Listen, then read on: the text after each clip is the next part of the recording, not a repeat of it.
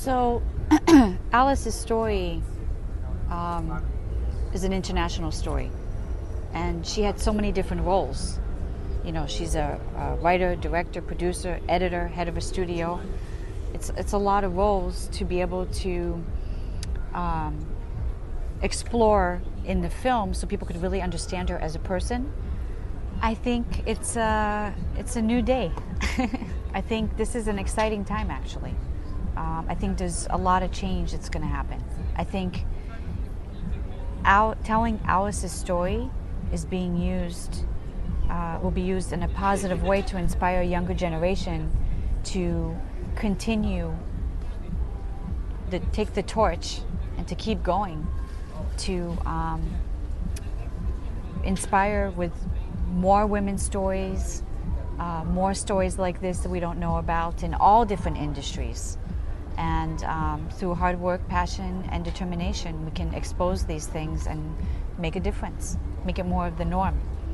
You've been directing and writing for some 17 years now. When you first uh, wanted to be a director, was it a difficult thing to convince people that you could and to give you a chance?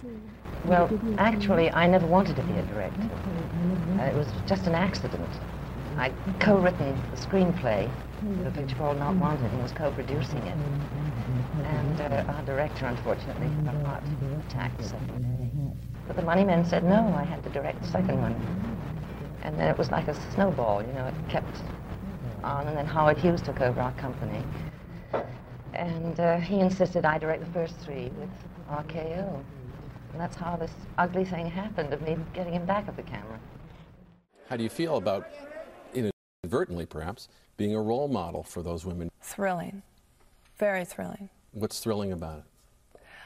I don't know. It sounds a little sounds a little self-aggrandizing, but that you can factor into into their aspirations. You know that I think with uh, a fair amount of tenacity, a little bit of luck, you too can can uh, embark on something that means a great deal. You know, it's really I think finally it's about the ideas and it's about the passion, and that's what um, certainly drives me personally.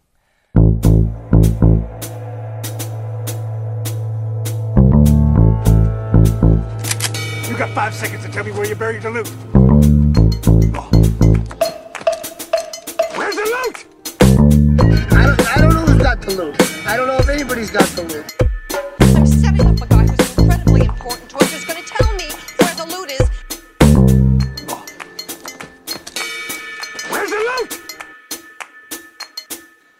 Hello, looters! Welcome to the Movie Loot, the podcast where we share the best, greatest, most entertaining, and/or weirdest film loot you could find. My name is Carlo, and we'll be sharing the loot today.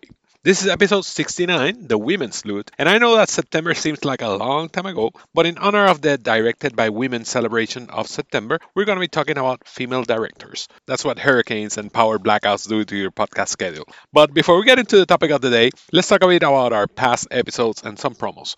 A couple of weeks ago, we released episode 68, the birthday loot, where I shared my thoughts on all the films that you recommended to me as gifts for my birthday, which was in August. My great friend Ashley got back to me and said, just finished the episode. It was great fun to listen to. Thank you for the shout out and glad you enjoyed the brilliance in Amor.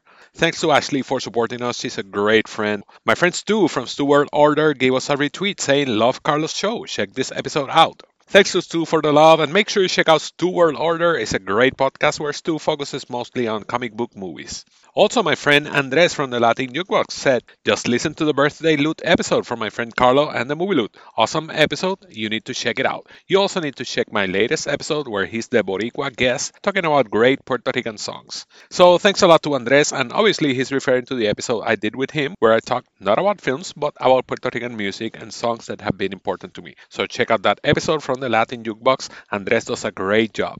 Before that, we released our Hitchcock loot where we had writer Tony Lee Moral talking about the master of suspense.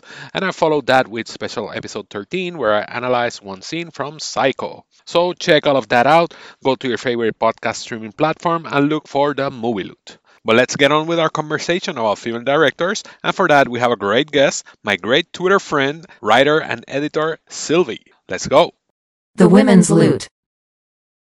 Hello, looters. Welcome to a Movie Loot. This is the Women's Loot, where we will talk all about their work and contributions in the field of film direction. And this is in honor of the Directed by Women celebration in September. And to talk about that, I'm really happy to be joined today by one of my favorite persons on the Twitterverse, my good friend Sylvie. How you doing? I'm doing great, Carlo. So great to be with you. Definitely. I was really looking forward to this conversation because I always say that one of the greatest benefits of doing this podcasting thing is the chance that it gives me to talk with people that I've only known via Twitter or through the internet for years. So it's really it's really good to have you on the show. Yeah, it's exciting. You know, so often you listen to podcasts and you feel like you know the person, and you know them, but they don't know you. So it's, I'm excited to sort of be on for once and and you know feel like oh okay no I do know Carlo now and he knows uh, actually about me. So it's it's good to see you interact with your listeners, which is really it's a, that's a really great benefit of your podcast.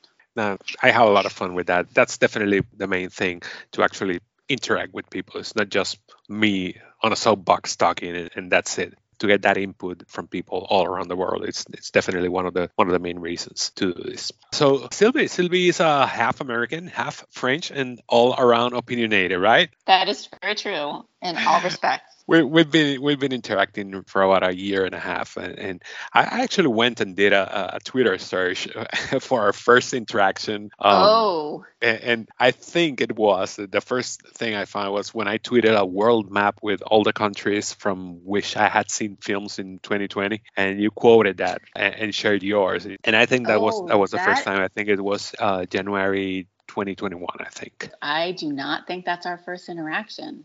We actually had a conversation and it was about I'm not going to mention the other people involved because it was a bit of a troll like situation. and it was about Goodfellas, I okay. think, was the trigger of this conversation that we neither of us started, but both of us were in. And it got to the question of essentially what we're going to uh, probably touch on later, which is maybe if most critics weren't men, we would have a different canon of great films. And we, you know, whatever. There were other people in the conversation, but I think that might have been our first okay, interaction. I, I, it was. I need to dig up that conversation. I will but, send it to you, but I really wouldn't want to like flag anyone involved because there was no, there, no, was, no. there were some words. There, some there, words there's a there, there's a lot of that on, on Twitter.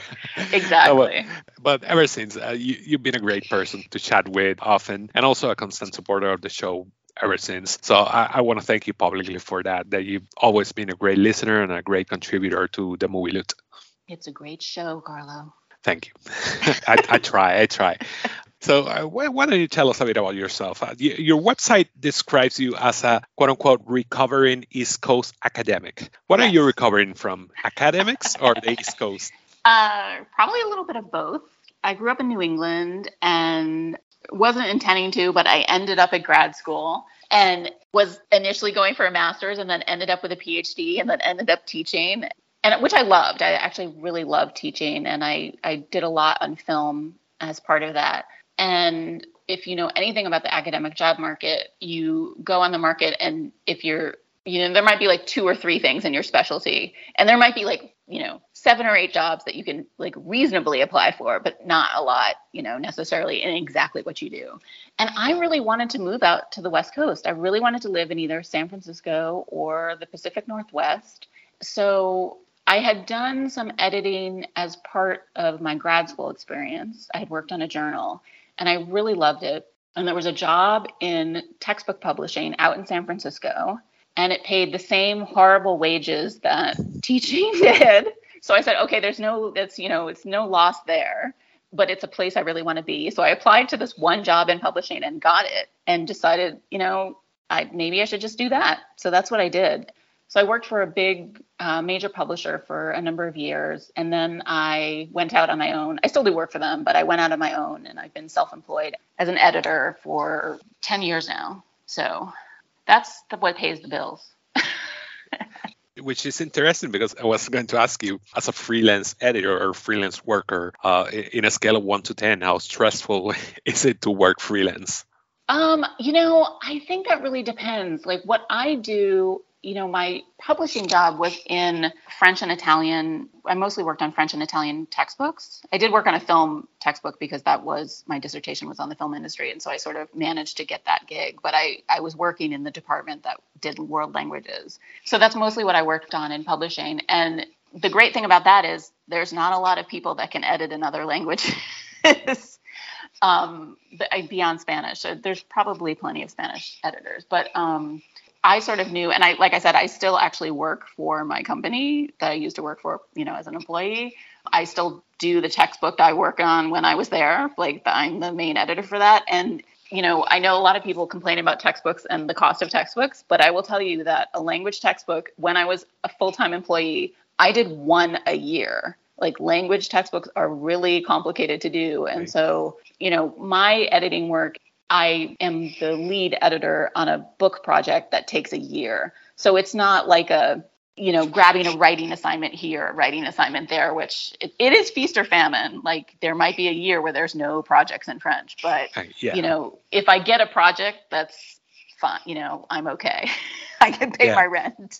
yeah, that's actually what I what I was referring. I, have done uh, freelance work, and I worked a couple of years as a freelance instructor uh, in computers and I always had work. There was never lack of work, but it's stressful. I mean, could I pay the rent this month or it, yeah. It, it, it's stressful there definitely is an amount of stress and and I'm happy that I'm in it. You know, the first few years were difficult, but I had, you know, socked away a lot to prepare for that. And, you know, I just have some stable clients now that I really like yeah. working with. So, uh, you know, and I work on really interesting stuff and it's, you know, I actually like it much better than being an in-house employee because I work on more variety. I'm editing a world history textbook now, which has been fascinating. So, it's worked out very well, but, you know, there's always and, next year to worry about no, yeah. but but at what point did you decide to put your random musings on the internet? Okay, yeah. Um, so I have this blog that I started in 2010. I moved to San Francisco in 2007, and I had been in grad school for a very long time, and I had a lot of debt from grad school, and I was living in San Francisco, which is not cheap. So um, my first few years, I had this goal of being debt free by 2010. So the first three years in San Francisco, I did nothing, Carlo. I mean, I, when I'm telling you, I took out an amount of money at the beginning of the month in cash, and that's what I had to spend in the month. And if the last week of the month I had no more money for food, you know, I ate whatever was in my kitchen. So I did not go to the movies. I did not go to restaurants. I did not buy anything. I had one objective. And so in 2010, I met that objective. This is great. And wow. all of a sudden, I was like, you know, I had been paying probably more than a, my rent and living expenses towards my debt. So when I didn't have that anymore, I was like, oh, wow Nice. this is really nice. and so I started, I got an, a subscription to the opera. I started going to movies again. I was trying to get back into, you know, when you're in, when you're teaching, a lot of what, even if you're doing a lot of reading and things like that, you're doing it for work. You're not like when I was, I was teaching film in my classes. So when I watched films, it was mostly for work. And I was just trying to get back into going to the movies for fun and reading for fun and just exploring new things. And so that's why I started my blog. Is I just was starting to explore these things again, and I was like, you know, to sort of keep me on track and you know get back into the I want to sort of be jotting my thoughts down on these things. So in the beginning, my blog, which is woefully, I have not been writing that much on my blog, and it's mostly been about film lately. But I do want to get back to it. But in the beginning, it was really split between opera and books and movies were probably covered all about equally, I would say. So it was really more just like I want to get back into this and I you know, I'm a big list maker and project maker. So I did, you know, I always was doing some sort of film project. Like I looked at all of Hitchcock's films, I looked at all of Spielberg's films. I did a whole series on screwballs, and I did a series on classic horror, which is not a genre I really had watched before or knew much about. And um, that's sort of how I got back into going to movies and doing stuff like that again. one of the things I like about your site is that, and I mean this in, in the best way, uh, it's all over the place. There, there's uh, it totally is. there's a, a, little bit of everything. I mean, you, you got me seeing on, on books, on dance, on opera, on film, radio, music, television, anything. I've read some of your stuff and, and it's gonna okay wh- where do I go now what, Yeah. what can I read now because it's a lot of uh, of you, you put a lot of effort into all of that so I want to commend you for that it's a great great website Yeah, it is very random. I mean, it's the name was given like that phrase was said at the beginning, but it turned out to really be that. And in fact, like I don't talk about music that much, but I do an annual roundup of music. That's pretty much all I write on music, and it's one of the most popular things. Like it's just it's not something I do regularly, but every year I sort of post like what my favorite singles of the year were, and it's strangely popular type of thing. But it's it's really a blog I did for myself because I have a horrible memory, which will become really evident, I'm sure, as we go along in this conversation. but um, and it's it was really just a way to for me to keep track of like if I don't write this down when I see it, I'm not gonna really remember this that well. So that was sort of the impetus behind all of that. You have a lot of great writings on film and i want to use this as a segue into, into our, our topic. And as we were planning this you said to me i'm quoting you you were passionate about promoting films by women and encouraging people to see more than they have. And i think that's uh, I, I really don't remember exactly how it was that we agreed on this topic but i think it seemed like a perfect marriage to have you on and and talk about this. I think you wanted, I think it was a year or so ago, you were like, I'm thinking about topics for next year. Like, what do Yeah. people want to hear? And, you know, I had a bunch of suggestions like Westerns, Heist, I think I suggested, more hidden gems, always more hidden gems, Carlo, FYI. Um, and, you know, I think I said female film- filmmakers was one of them. And the thing is, like, my specialty is the French film industry. Well, that's what my dissertation is on.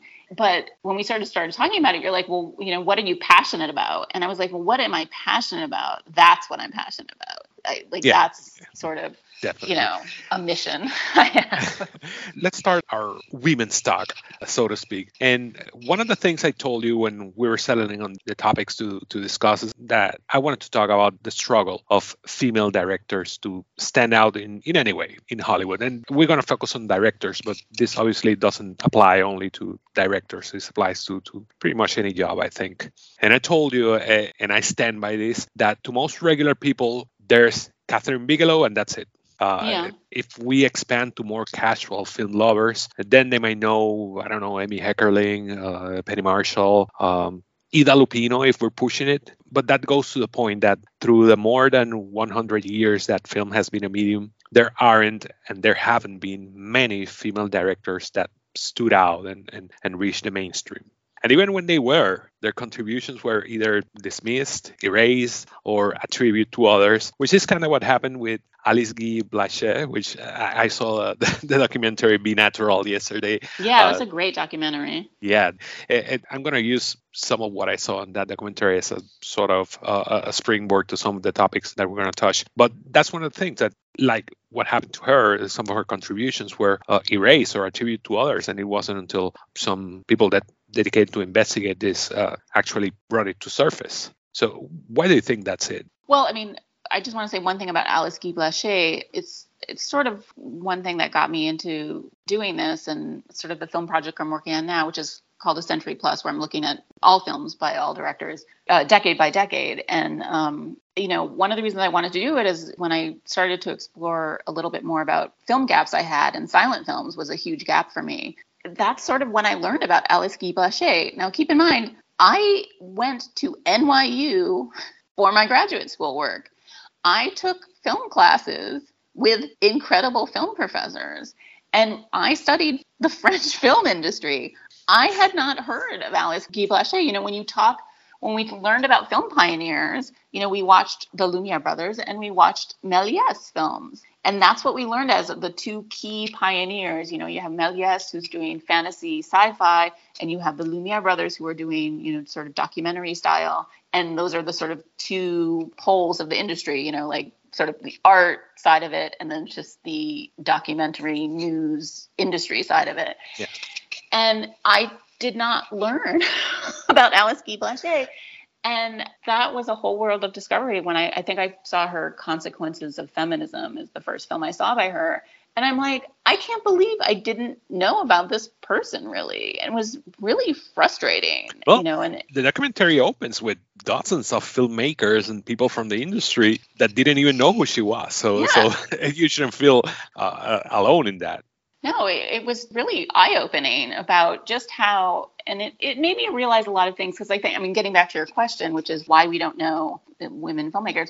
I mean, I would say the vast majority of any audience for films does not know any filmmakers. I mean, that's the sad reality. You know, we're both on film Twitter and we know filmmakers, but, you know, I think most people aren't selecting their films based on the director. They're seeing what the plot is, they're seeing who stars in it, and, you know, that's important to them but especially in the early days, no one knows who's directing anything because it's not on the film itself. So when she's directing, you know, you don't know that you're seeing a woman filmmaker.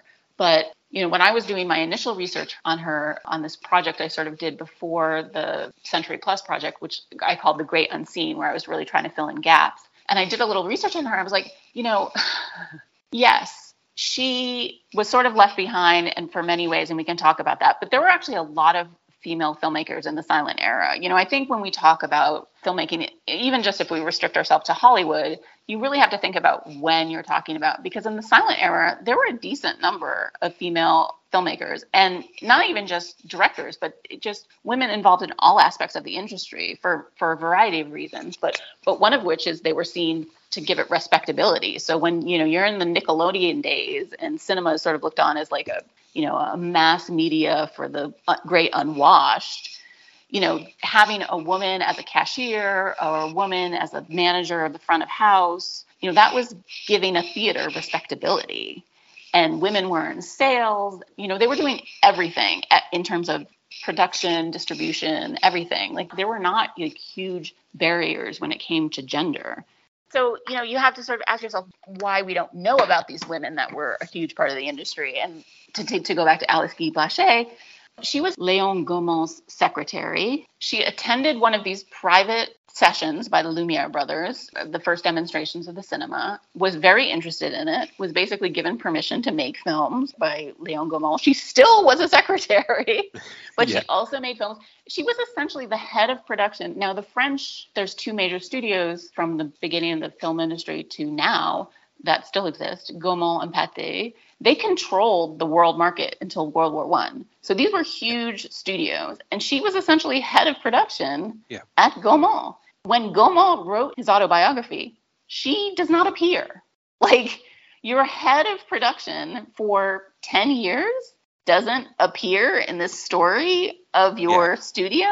And she leaves for the US because she gets married to Herbert Blaché and becomes Alice Guy Blaché. And Blaché is the one that's put in charge of the Gaumont. Like they go to work for Gaumont in, in America, and he's the one all of a sudden in charge. I'm like, wait, what? Yeah.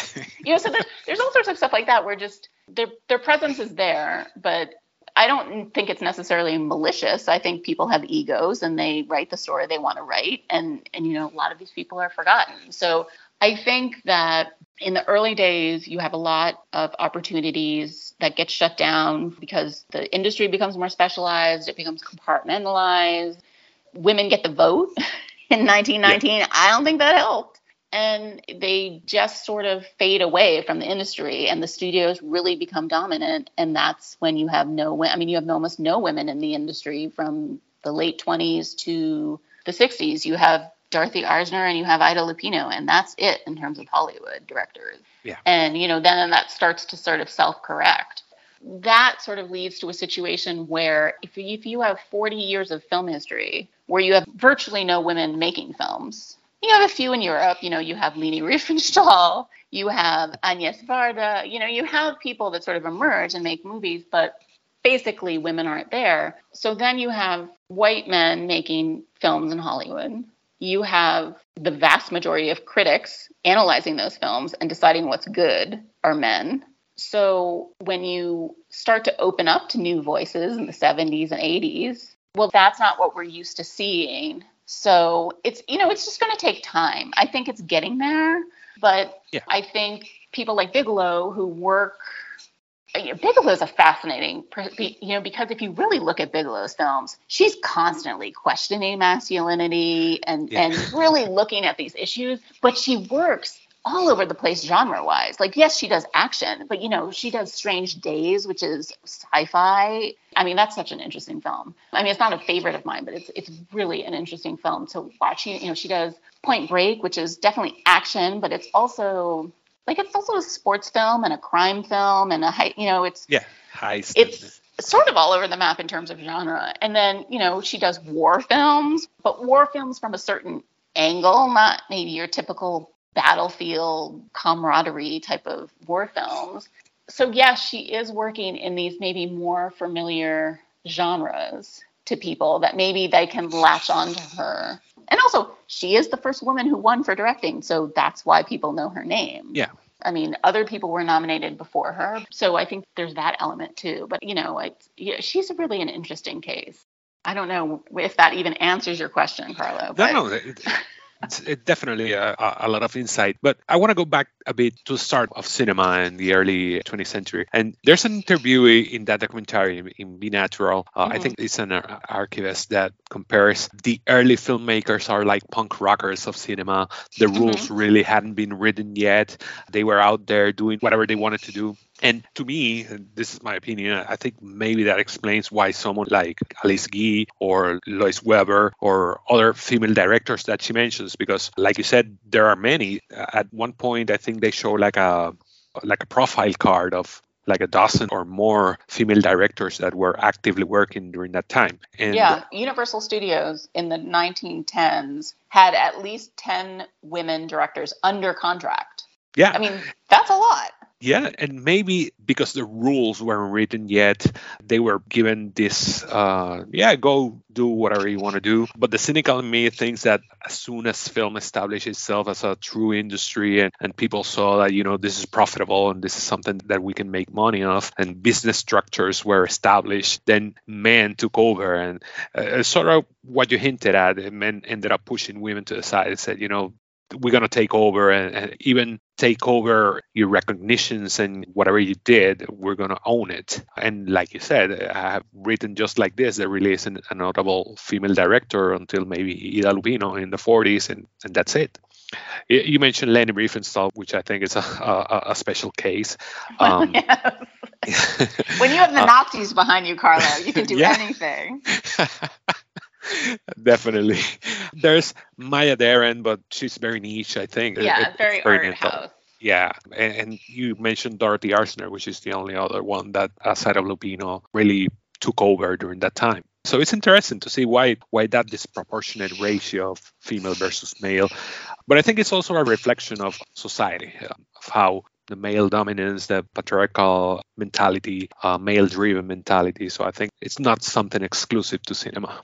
Oh no, it's definitely not exclusive to cinema, and and I think you have to really look at the timeline too. I think really can give you some insight into when these things are happening. Like I said, you know, women getting the vote, but I mean, I think the war is very important. But you know, one reason, as you say, is or the sort of punk rock mentality of early cinema. You know, one thing that happened, you know, maybe like say 1905ish to I don't know 1915 or so it was a very fluid world. Like, you know, the a person that was acting in a film might be also a costumer, might also be like holding the mic, might also be like directing some scene. You know, it was just everyone was doing everything. There was just Yeah. there was not a lot of compartmentalization of jobs.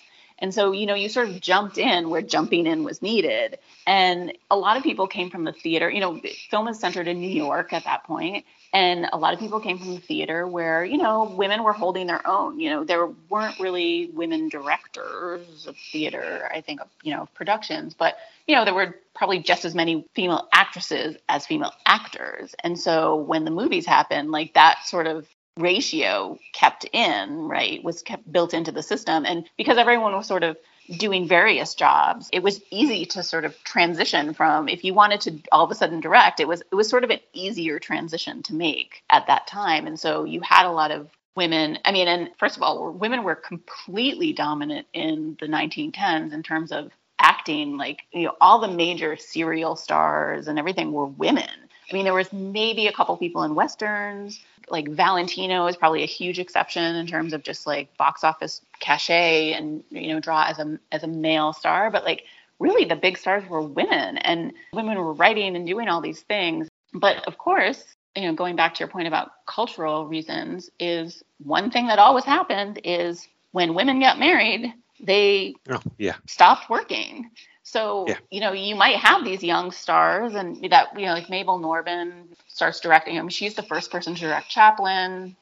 And, you know, you, you have all these young stars that sort of make this transition and, and start working in Hollywood when the shifts to ho- shift happens to Hollywood. But then the war happens, right? So you have a lot of shifting in roles there. Just after the war, the women get the vote. You know, I got to assume there's a lot of backlash to that. And, you know, and just again, like people are trying to recover after the war and get back to the way things were, always making America great again. And um, so there's that element. And then, you know, sound comes in and that's a whole nother element. But as you say, like once the shift to Hollywood happens, which happens around the time of the war and then really gets cemented in the 20s, you know, the money people get involved. And it's like, however, I will say that props to, I guess, studios like Universal that in the 1910s, they saw the value of having women directors. You know, they wanted the prestige, social reform film. You know, you have all these films.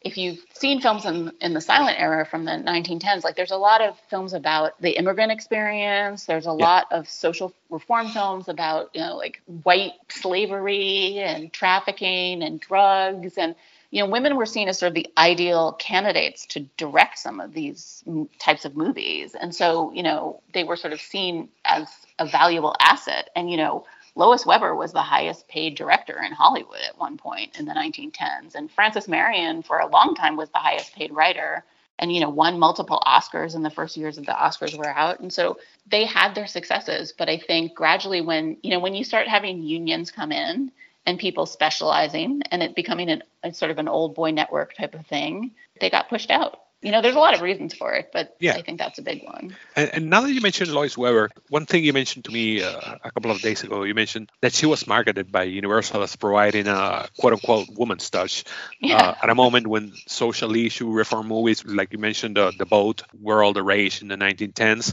But do you think that that woman's touch, do you think there's an expectation for female directors to uh, stick to certain genres and style, uh, either from the studio that hires you that said, no, you, you have to direct this kind of movies, or from the audience that said, no, you, you're a female director, we expect this from you. Do you think there's that?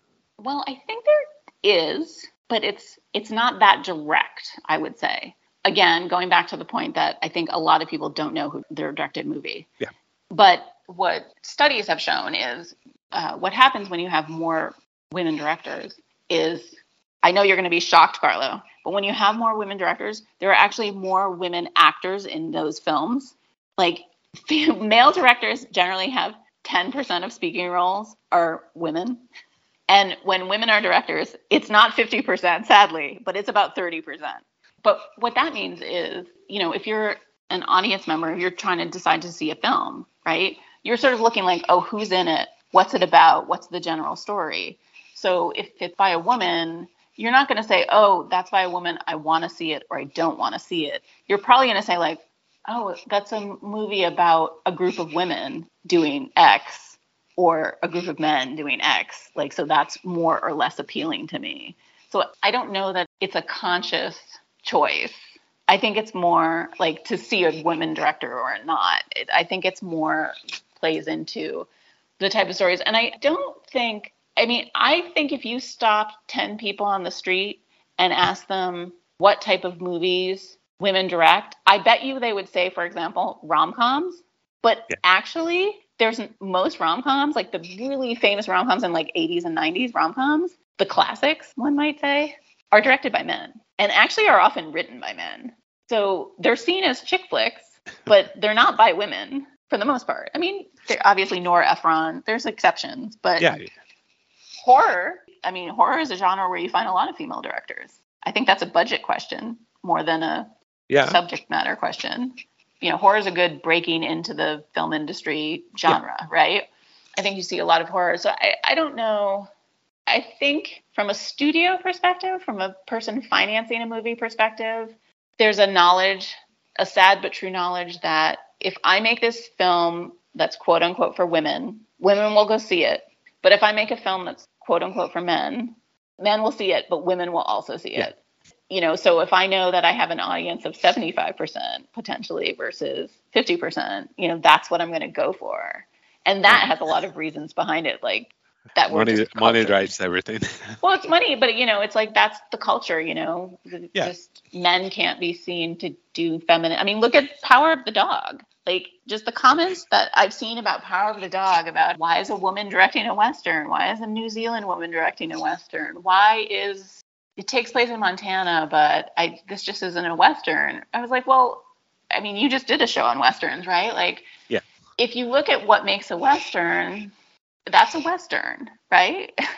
And if you think that westerns don't question masculinity, well, you haven't seen a lot of westerns. So, yeah, I mean, I think people do have expectations about what types of films maybe women can do, but I, I don't know that it's very blatant, but I think it definitely plays a role. Yeah, I think I, I think it's there. But you brought up Kathryn Bigelow, and do you think that's the reason that she's so prominent? I love that you mentioned that even though she focuses on action movies, how her movies constantly questions masculinity. I think that's a great point to make. That even though she's being more prominent in this genre, she's actually doing something to push your buttons, so to speak, or challenge the male viewer. So I think that's really an interesting take on her career. I don't know. Yeah, I mean, I'm I'm of course happy for her success, and I think she does great films. I actually have. I really need to see more of her films. I haven't seen Zero Dark Thirty, and I really need to. But uh, you know, I've seen The Hurt Locker. I just rewatched Point Break after not having seen it for quite a long time, and I must say, like. it's disturbingly misogynistic in many ways. That script, it really I'm- I'm falls not into I'm the not a huge classic. fan. Yeah, I mean, I well, I'm a huge Keanu fan, so by default, I like that movie. But um, but I will say, like that movie is a classic. It really falls into the trap of the token woman. Oh yeah. I love Tyler because she's very strong and she's fierce and she's willing to speak her mind and all those things are great. But at the same time, like the only reason she's part of this movie is like she's the ex girlfriend of Patrick Swayze's character. Like she can't just be a good surfer and a friend of these dudes like that are also surfers. Some for some reason, like she can't sort of be there of her own merit. She has to be like an ex girlfriend, which I find really disappointing. But yeah, I mean, you know, there's a lot of undertones to that film, and you know, it's. Speaking of questioning I- masculinity. yeah, I mean it's it definitely like held up, but I thought I was gonna really think it held up, and I I sort of was like, oh, it's good, I like it, it's enjoy, it's definitely an enjoyable movie, but I really need to rewatch The Hurt Locker because I haven't seen it since it came out. I mean, I I remember really liking it, but Me neither, I, I me really neither. can't I can't really speak to it. I also haven't seen it since it came out, so I really owe it a rewatch. But I remember really liking it. But Zero Dark Thirty, I remember liking it, but not being that impressed by it. But then again, I found myself watching bits and pieces every now and then on cable TV and kind of like warming up more to it. At least from a directing standpoint, she does a great job. But I wasn't a huge fan of Detroit either. There's Oh, Detroit has a lot of problems. Yeah. It- it- there were definitely things to like about that movie, but Yeah. um, yeah. she she handles the, the tension, great tension, but there were other issues that I think could have been worked around. But like I said, it's good to have someone, if we should say so, open the way. Maybe if it hadn't been for her, would we have Chloe Zhao or would we have Jane Campion winning Oscars more recently? I yeah, know. I mean, I, I don't want to take away anything from Kathryn Bigelow, but I, I do think that there's multiple reasons that she won the Oscar, and Yeah. not least of which is you know the types of movies she made and the types of movies that were likely to be seen by other Oscar members. And I mean, it, it's always important to remember with the Oscars that the individual awards, if you're thinking beyond Best Picture, the individual nominations are always from the branch that is is you know like the branch of directors is nominating directors, and so it's a club. And if you're in the club you're in the club. And if you're not you're not. And it's changing and the membership is diversified and all that sort of stuff. But you know ultimately there's a lot of oh if my friend did this movie i'm Yeah. going to watch that movie. And so then you've seen that. I mean it really just goes back to the same issue with female directors. Like if most of your critics are men and most of your people making films are men, then you're going to have a canon, say the Sight and Sound list, which is coming out soon, I think, the new Sight and Sound list. If for 100 years of filmmaking you've looked at films a certain way and you've decided, okay, these films are great films, and I'm not saying they're not great films, but then when new people come along, when young people come along or young filmmakers want to look to the greats, well, they go to these lists. And what are those lists? Well, those lists are all male directors and, you know, decided by male critics that these are the great films. And again, I'm not saying that they're not the great films, but there's other great films out there. And if that's what you're looking to, it's going to take a lot of time for newer ways of looking at movies, newer perspectives to sort of break through. And that's, I mean, that's just inevitable that it's going to take the time to do and for everything to filter. And I don't know if you realize this, Carlo, but we first started talking about doing this subject about a year ago, maybe. I've pretty much only recommended films by women directors in the lists I send you every month. Yeah, I, I, I kind of noticed it. But the thing is, the more that that happens on a regular basis, the more people that watch the film they say, "Oh, hey, there's this great film that you like." Marlina, uh, the Murderer in Four Acts, for example. Someone recommended that to you. I heard about it. I'm like, "Oh, I love westerns. I love revenge westerns. I love films by women. Let me check it out." And you know, the more that that type of stuff gets out there, I think the more that we change the parameters of what we think of when we think of a western and yeah. one thing I've noticed watching a lot of films by women, and I probably should say I started watching films by women in a serious way in 20 late 2015. So since 2016, I have watched over 300 different feature films by women. And in watching so many films by women, one thing I realize is like they don't often I mean, also there's not a lot that characterizes a film by a woman versus a film by a man necessarily. But one thing I've noticed is a there's more women in them. Again, shock. Yeah. um, but b there's a lot of genre fusion. I would say. And again, this happens in many male directors, you know, sort of cross genre. Like Tarantino is a good example of someone like yeah. his films are sort of all over the place in many ways. They don't easily fit into a genre slot. And women's films are again point break is a great example. Like is that an action film? Is it a heist film? Is it a crime film? Is it a sports film? Yeah. It's not easily pegged there's a romance you know it's it's not easy to sort of slot into something and you know i think directors can have more success when they're sort of easily slotted into a type of film at least in the beginning oh, I like that film and they do this type of film, so I should probably see more by that person. And maybe plays into Bigelow's success, quite frankly. Like if she's seen as an action director, then. Yeah. Know. One thing that you brought up, Marlina, uh, which is an Indonesian film. Do you think the struggle is different, better or worse in other countries? That's funny too, because that's like it's Indonesian. Yeah. I'm really bad in Asian cinema, so I can't. I really can't speak to Asian cinema at all. No, um, for example, France or, or but any yeah, other like country France, different I as mean, the U.S. Let's just say first off, it's not easy to get a film made, no matter who you are. Yeah. Right.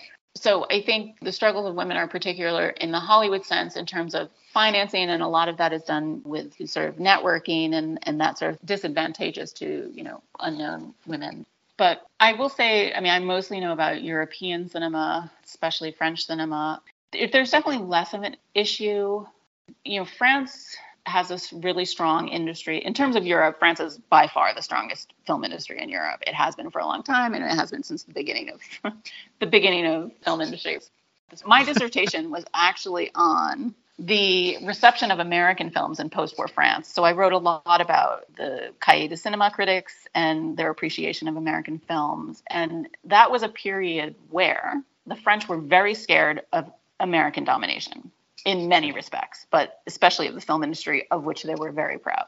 So in the 40s, they set up a lot of systems to support the industry, to fund filmmakers, to fund research. The, you know, that's when they started the National Film Center, the CNC. If you ever watched a European foreign film, you'll often see either Canal Plus, which is cable station, or you'll see the CNC because they do a lot of co-productions and funding and the system in France of subsidizing the cinema industry is set up to encourage investment in the industry. So there's all sort of mechanisms that make it attractive to investors to invest in the industry.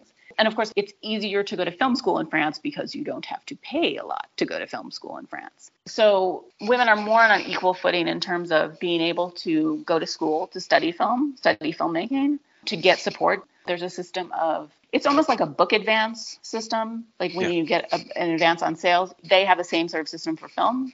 So a lot of women make their first films by using that system where they get an advance on sort of the future receipts, the box office receipts of the film. And so you definitely, I mean, there's still plenty of sexism in France and plenty of other issues that make it hard, but I would say they've had a lot more success. And I would probably say that most of your listeners, who I assume are filmy people that have seen recent films, if you have seen or know any French film directors for the last, say, 10 years, then you probably know more French film directors than male French film directors. You know, you have Portrait of a Girl on Fire. Yeah. This Celine Sciamma, you know, she's Yeah. directed a bunch of films that have had a lot of success. Claire Portrait of a Denis, Lady on Fire. Portrait of a Lady on Fire. I don't always know the English name. Claire Denis, who is, has been active for years, since the late 90s. There were a lot of French films by women in the 80s and 90s. Um, so, yeah, they've had success. And obviously, Alice Guy Blaché. There's a lot of avant garde, like Germaine Dulac was a surrealist filmmaker and was very active in the late teens and 20s. But there's been a smattering. The decorate I'm working on for my Century Plus project is in the 1940s. I just watched a noir from Norway, the only other noir besides Ida Lupino that is directed by a woman, and it's from Norway. So it's very interesting because, of course, they have no film production code there. And it was by a director who I don't know, but is apparently a fairly successful 40s and 50s director in Norway. But the problem is, how many directors are there in Norway? So, yes, I think percentage wise, probably a much greater percentage, but the overall film production is so much lower than the US or China or India that I don't know how that sort of compares on a world level. But I would say, yes, there's maybe more opportunity. There's no studio system in France really, so it's it's just a different way of financing Yeah, and making films and stuff. You don't see that, and of course, Leni Riefenstahl. I mean, you can't ignore her. You have Lina Wertmüller in Italy in the 70s making films. I think you've had a smattering of successes. Well, and of course, you have Jane Campion, Gillian Armstrong. You see, have a number of New Zealand, Australian directors that have been able to make films. I would say I know as many female Australian directors as male Australian directors. Yeah. Again, what that's saying, I, I don't know. I, I I imagine there's different challenges. Yeah, no, definitely.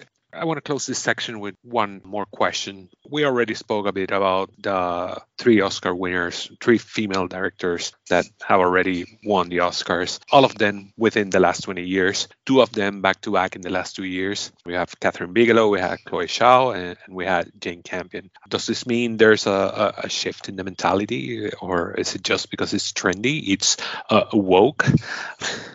Um, I think one always hopes that it is a shift.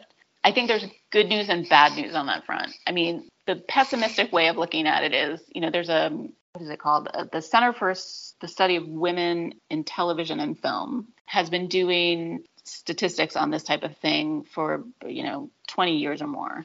And basically, I was trying to look at the most recent stats, and basically, what they found is like, sadly, like the percentages of women doing different jobs in the industry, whether it's directing or writing or whatever, like there hasn't been a lot of movement in terms of overall percentages of like top grossing films that women are involved in, which is a little sad. I mean, I think with directors, 1998 there were like 9% of the 250 top grossing films were directed by women and the most recent year that they did the study was like 2019 and it had gone up to 13%. So I think what they would say is there hasn't been much shift like for all the talk that of wokeness and festivals specifically trying to diversify. A lot of festivals have sort of come out like no no no, we're going to have more films by women. And actually like women in terms of festival presence, they do pretty well. Like they're very strong in shorts, they're very strong in documentaries. And so overall, if you look at women at film festivals, they have a lot of films in competition. And often those films are critically received. But then sort of as the shift happens to awards talk and stuff, a lot of them I think get left behind, you know, because they're too arty or, you know, for whatever reason. So there definitely has been a shift there. And then there was an increase in last year's statistics. And then, of course, you know, with the pandemic, though, it's hard to sort of know what direction things Yeah. are going in. And again, yeah, people can accuse the Oscars of being woke by having more people of color nominated and more women nominated. But again, are they 50%? That's what they are in the population. Until they're 50%, like, well, I, you know. Yeah. And I, I looked at my own sort of statistics. I've been doing top tens for probably 10 years or so. And I sort of looked, I was like, well, like how many films were directed by women like in my top 10 and and actually the last couple years it's been half there have been a lot of good films by women in these last few years and a lot of critics have appreciated them so there may be a shift I'm going to tell you something. I just realized when I was finishing my notes before before we started the conversation that all of the films and directors that I have on my top five or top seven, which is still top seven, we'll uh, get there, Carlo. We'll we'll, yeah, yeah. we'll, we'll get five. They're all from the last 10 years. Um, Yeah. So definitely it goes to show that there has been a lot of quality output from women in the last years. I purposely strove not to do that, but there's like 30, at least 30 films I could easily put in the top five. I'll tell you that. And a lot of them, I would say, would be from the last five years. So I purposely sort of didn't. I, I sort of feel like the films that have come out recently, you know, I sort of was like, you know, let me put that aside for the list purposes because I sort of feel like, you know, people have heard of Nomadland. A lot of people maybe haven't seen it because it looked depressing or what, for whatever reason and I would encourage you to see it because it's a great film. And it was my number two film of that year. Actually, First Cow was my favorite film of 2020, which is also by a woman.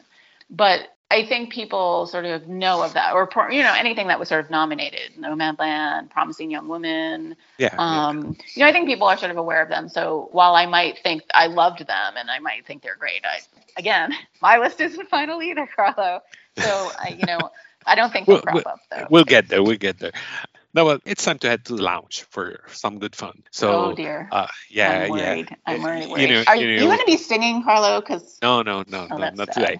Now, what we're gonna do, we're gonna do a, a women's trivia, and I'm gonna ask you a couple of simple trivia questions about female directors and Mhm. female uh, and films directed by women, and see how how well you do. um, Uh, yeah. I, I know you're gonna do great. I'm gonna start with an easy one. This director is the cousin of Jason Schwartzman and Nicolas Cage. Who is he? Oh, Sofia Coppola. Yeah, you got it? First one. The director of this film decided to offer the lead role to Jessica Chastain after seeing an early cut of Coriolanus. However, Chastain's agents initially declined. A producer gave the director Chastain's phone number and she personally called her to offer the role, which she accepted and was eventually nominated for. Who is her? Okay, I'm going to assume that's Zero Dark Thirty. Okay, and the director? Oh, Kathryn Bigelow, Ah, you got it. which I have not seen, as we discussed Uh, previously. uh, Chastain, is very good in it. So yeah. I don't know why I didn't see that. There was no particular reason I didn't see that movie, and I normally see Oscar films, so I don't know what was going on that year. But like I said, it's, it's definitely worth a watch. So, what was the name of the studio founded by Alice Guy Blaché and her husband Herbert? ah, Solax. Oh, yeah, you got it. Three for three, doing great. Although the director's first collaboration with Nicole Kidman as director and actress was in the 1990s, it had been the director who had discovered Kidman at the age of 14 while she was performing at Australian Theatre for Young People. Who is her? Oh my God. Um, She discovered Nicole Kidman at age 14, and then about 10 years later, they collaborated with their first film together. Sorry. Okay, why am I blanking on this? It was the director's first film. No, no. Her first film with Nicole Kidman. Oh, oh, well then it's Jane Campion. Yeah, No. Jane Campion. Yeah. yeah. Okay. Who was the first female director to be nominated for a Best Directing Oscar? Oh, that's Lina Wertmüller. For what Wait. film? Um, Seven Beauties. Yeah, got it. That not, it. I've only, I really need to see more of her stuff. I've only seen Seduction of Mimi, and I really need to see Seven Beauties and uh, Love and Anarchy, but I just haven't gotten to them yet. Yeah, I haven't seen anything, so I have homework.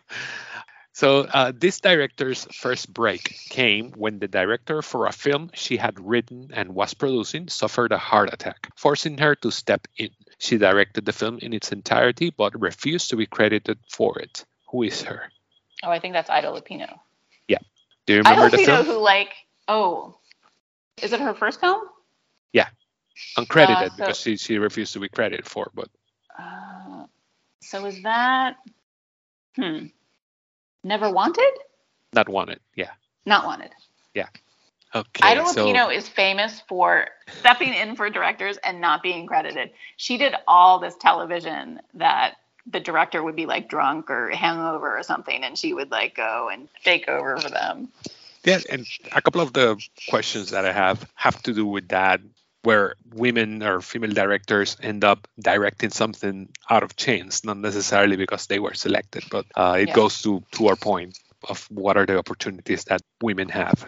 But let's see this one. This is another example, another similar example. This film had a problematic production due to some studio meddling, which resulted in the original director, Amin, being dismissed. When Raja Gosnell, director of Home Alone 3, was chosen as replacement, actor Robert Carlyle suggested this female director and frequent collaborator as the replacement instead.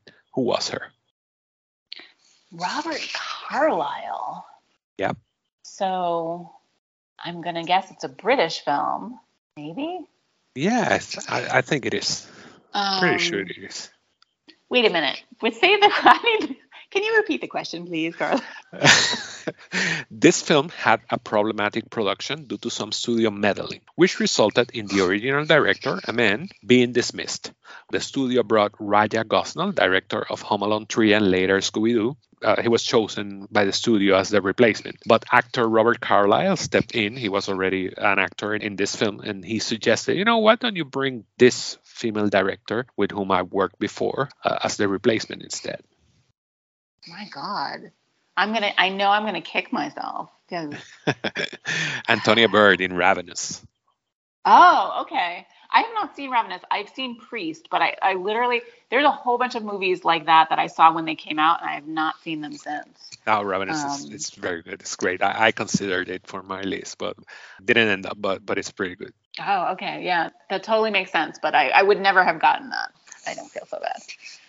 Okay, let's see this one. This director has said that this superhero film is the film she had been wanting to do her whole life and that she was fortunate to come back to it because she had been in talks to direct it in 2005 but had to step down because of her unexpected pregnancy. Even though she had only directed one low budget drama film in her career, had no experience handling a big budget action movie, they chose her for this film.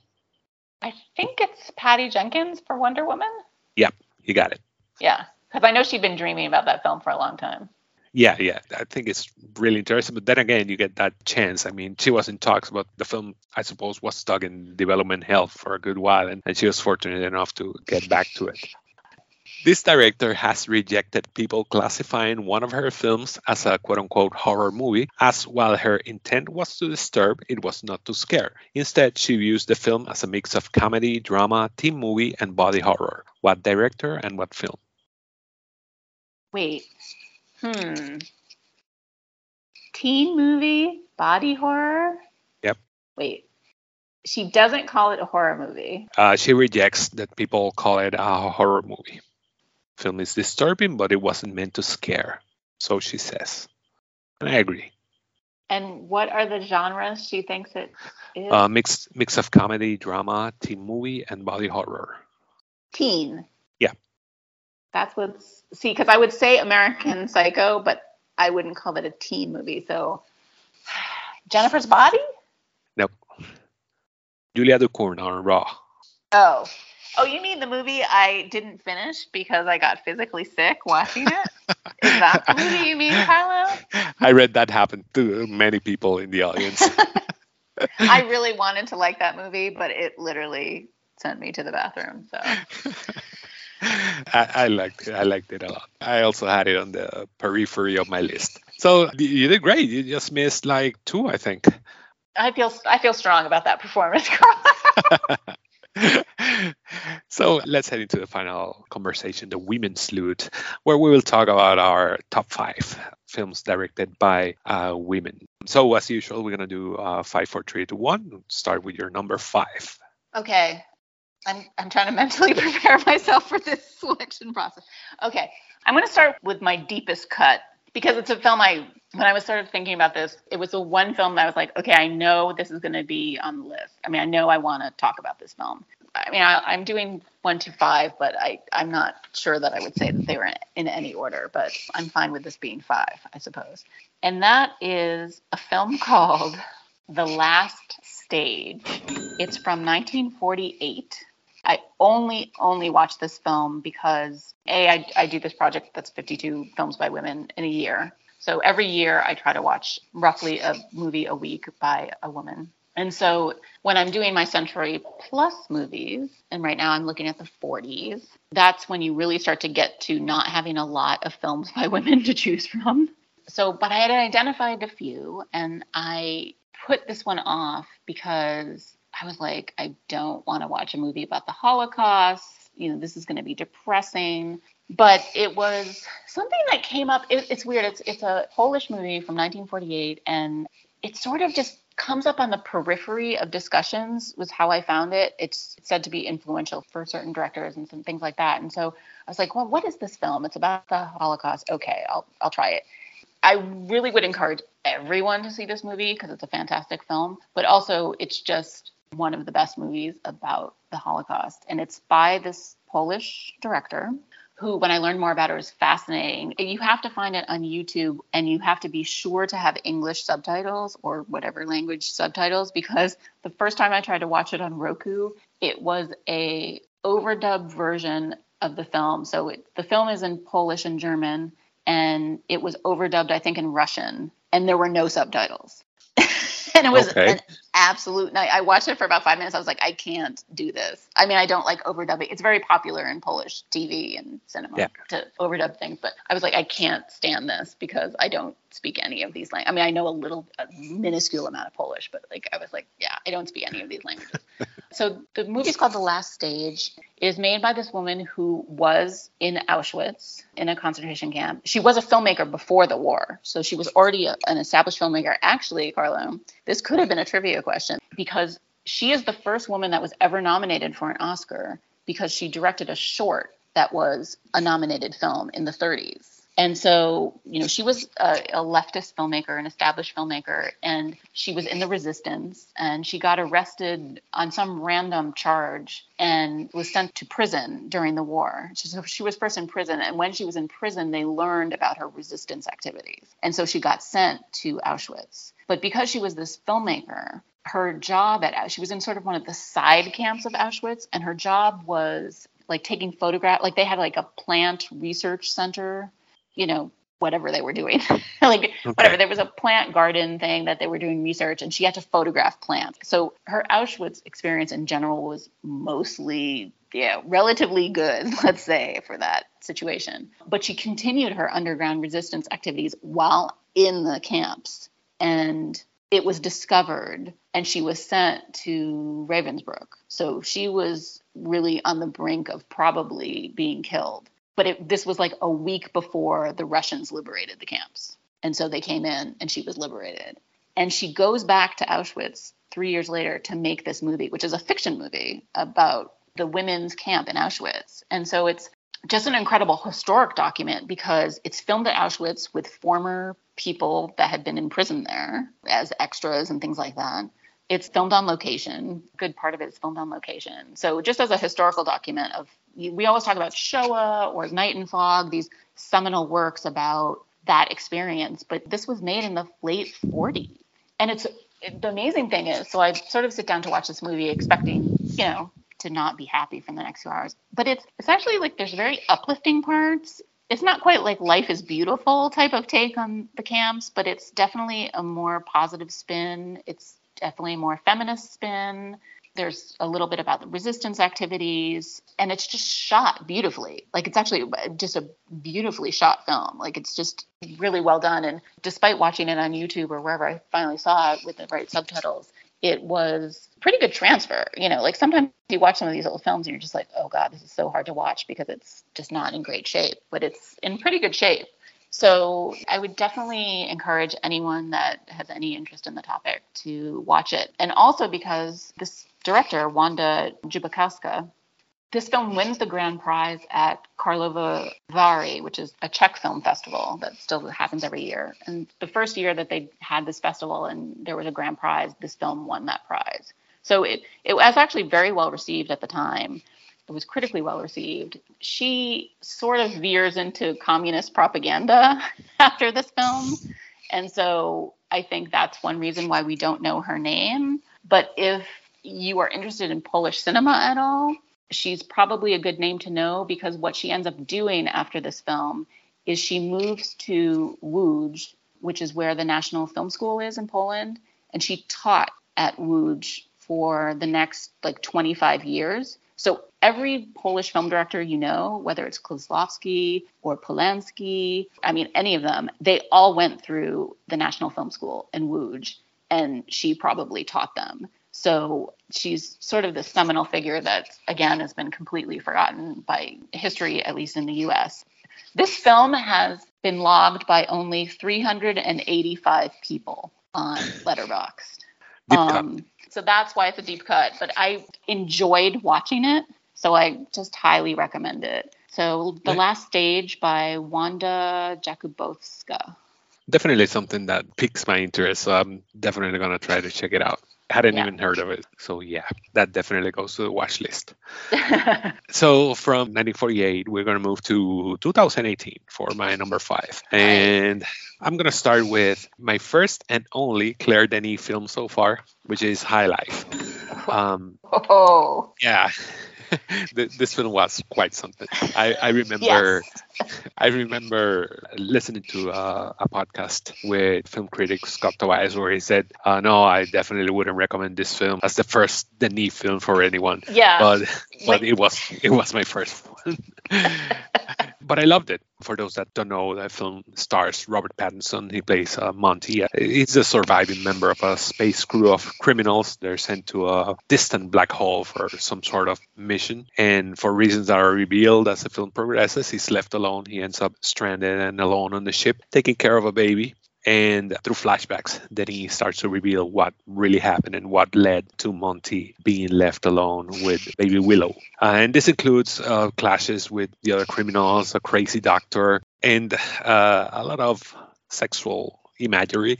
And not only imagery but sexual stuff. But it really stuck with me. The film stuck with me and i remember it was a couple of days later that i was thinking about it and listening stuff about it and it kind of clicked. There's a quote on the film a moment where pattinson's character he says we were scum we were trash refuse that didn't fit into the system until someone had the idea to recycle us which obviously he meant how this system used them for this mission where they would eventually end up dead. But ultimately, I took it as a story. This is a story about second chances, people that get second chances and what we make of them. Because all of the characters that we meet are given a chance to atone for past mistakes and whatever they did while they were on Earth. And not all of them make the most of it. But Monty is one of these characters that actually you see what happens to him as the film progresses. I think it's really beautiful. And I really, I really loved it. I think it was a beautiful film, beautifully shot, and very thought provoking and interesting to watch.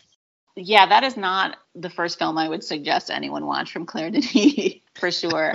um, she's, I, you know, it's so funny. She's sort of hit and miss for. I've probably seen about ten of her films. Like I said, she was, she's been very active since the late '90s, and really just does super interesting pieces and often very different from one another. And actually, I've, I probably recommended a few. I mean, I, I don't know that I have a favorite film from her. Um, I mean, a lot of people like Beau Travail. I did not like High Life. I'll just say that.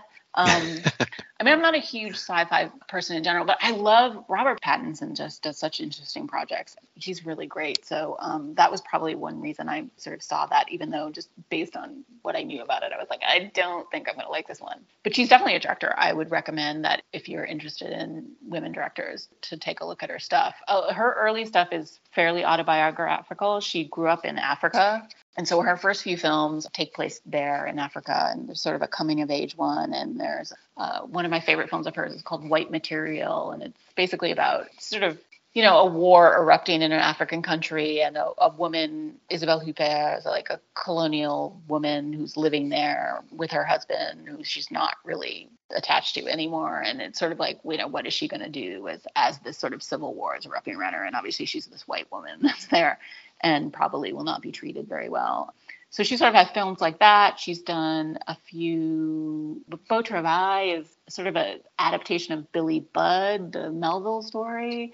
Very sort of homoerotic imagery in that one. And probably my favorite film of hers is called 35 Shots of Rum.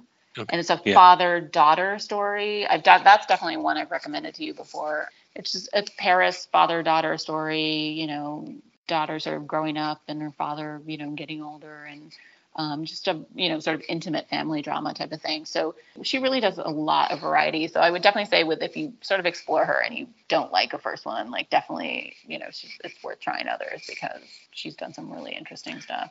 Yeah, based on this one, I definitely plan to check more of her stuff. So, uh, what's your number four? Um, what is my number four? I think my number four is. I think I'm just going to go mostly chronologically here. Um, so I'm mostly trying to sort of do more hidden gems. I mean, there's a lot of films I love and a lot of recent films I love, but like I said, I think people sort of either know about them, and I'm sort of mostly trying to highlight films that are maybe more under the radar. Yeah. And this film isn't totally under the radar because I think there's a lot of film buffs that love it, but it's probably not as well known as some other 70s movies that are out there. And so my number four is Mikey and Nicky by Elaine May. And it's it's a fairly recent watch for me. I only saw it for the first time last year or the last year or two. It was one of those movies where you watch it, it's like, I could watch these two guys like all day. It's just it's a story of a friendship. It's Peter Falk and John Cassavetes. And they play these sort of low ranking mobsters it's a 70s crime mafia film, but not like any other crime mafia film you've seen because it takes place over one night. It's these two guys that are friendly in real life, so they have great chemistry, the two actors. And they play childhood friends that are both, you know, in the mob. And the story starts off with John Cassavetes has basically stolen money from his boss and they've put a hit out on him. And he's like turned to his friend Mikey for help. But spoiler alert, Mikey's also in this mob. And his job is sort of to try to get John Cassavetes' character, Nicky, to where he needs to be to have this hit put on him. And the hitman is played by Ned Beatty, who also has sort of a side part like the whole way through, which is also sort of hilarious. But a lot of it is just, I mean, Elaine May, all her films sort of revolve around betrayal in some form. It's a crime film and it's a mafia film and it sort of has those elements and it's sort of gritty, realistic, but it's it's not romanticized in any way. Like it's not this romantic portrayal of the mob like something like The Godfather is, you know, where again they're not good people, but it's sort of done in a very romanticized way. Whereas this is like the nitty gritty of low rent mobsters who are friends and have been through a lot together who aren't necessarily great people. And it's a lot about toxic masculinity. And the women in this film are not treated very well at all. But i mean i think that's part of her point and it just the banter they have. And it's one of those movies that first of all elaine may often doesn't credit for because it you know it's very much in that sort of improv cassavetes Okay. loose style. And so people think it is improvised but actually the entire script is what the film is. Like it's not improvised at all. And there's all sorts of stories about you know she had to really like protect her director's cut of this film. She hid reels of film from the like there's a whole like side history to the making of this movie and how the studio tried to get it away from her and cut it differently and how she would just let the camera run. And she went i mean she had so much film and there was like a sound issue. It took you know years to sort of edit together because there were all these sound problems. And she would just let the camera run even without film in it and just like let them go. But it's all in this very tight script that apparently was based on people she knew. So yeah, it's just this great story of a friendship, but it's not people you want to be or want to be around, but they're just so much fun together and it's like I said, it takes place in one night. So it's sort of the start of the night and then it just like goes through the whole night as they are wandering around this town that starts off as Philly, but obviously becomes LA at a certain Yeah. point if you like crime, if you like 70s movies and you like crime films, there's no reason not to check out this film because it's just a really interesting take on the genre.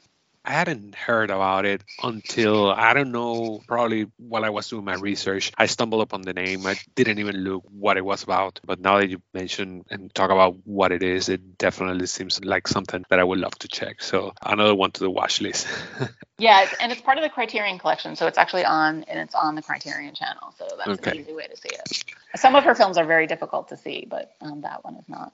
Okay, so for my next one, I, had two probable ones, but I'm gonna say which is the one that won't make it, which is Marlina.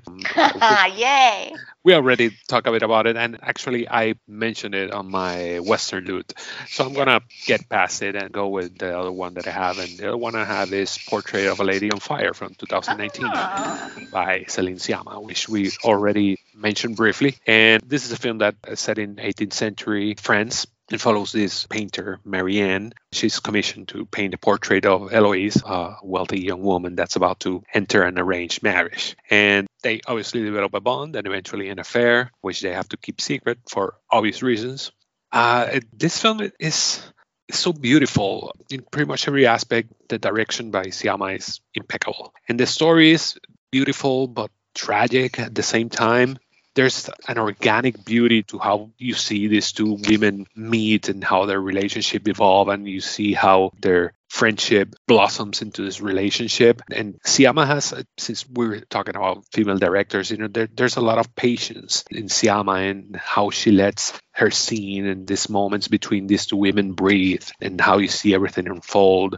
It was beautiful. I thought it was a beautiful film. And i think very representative of maybe the conditions of certain groups during history because you know lgbtq communities were probably not very well received in that time in france. So it goes to the tragic choices that many people probably took and the regrets and the sadness with which maybe a lot of people had to live with and carry with them. So i thought it was beautiful. I, I really loved it I really like that film as well. I've seen four of Sciamma's films. There's, I think there's still one or two.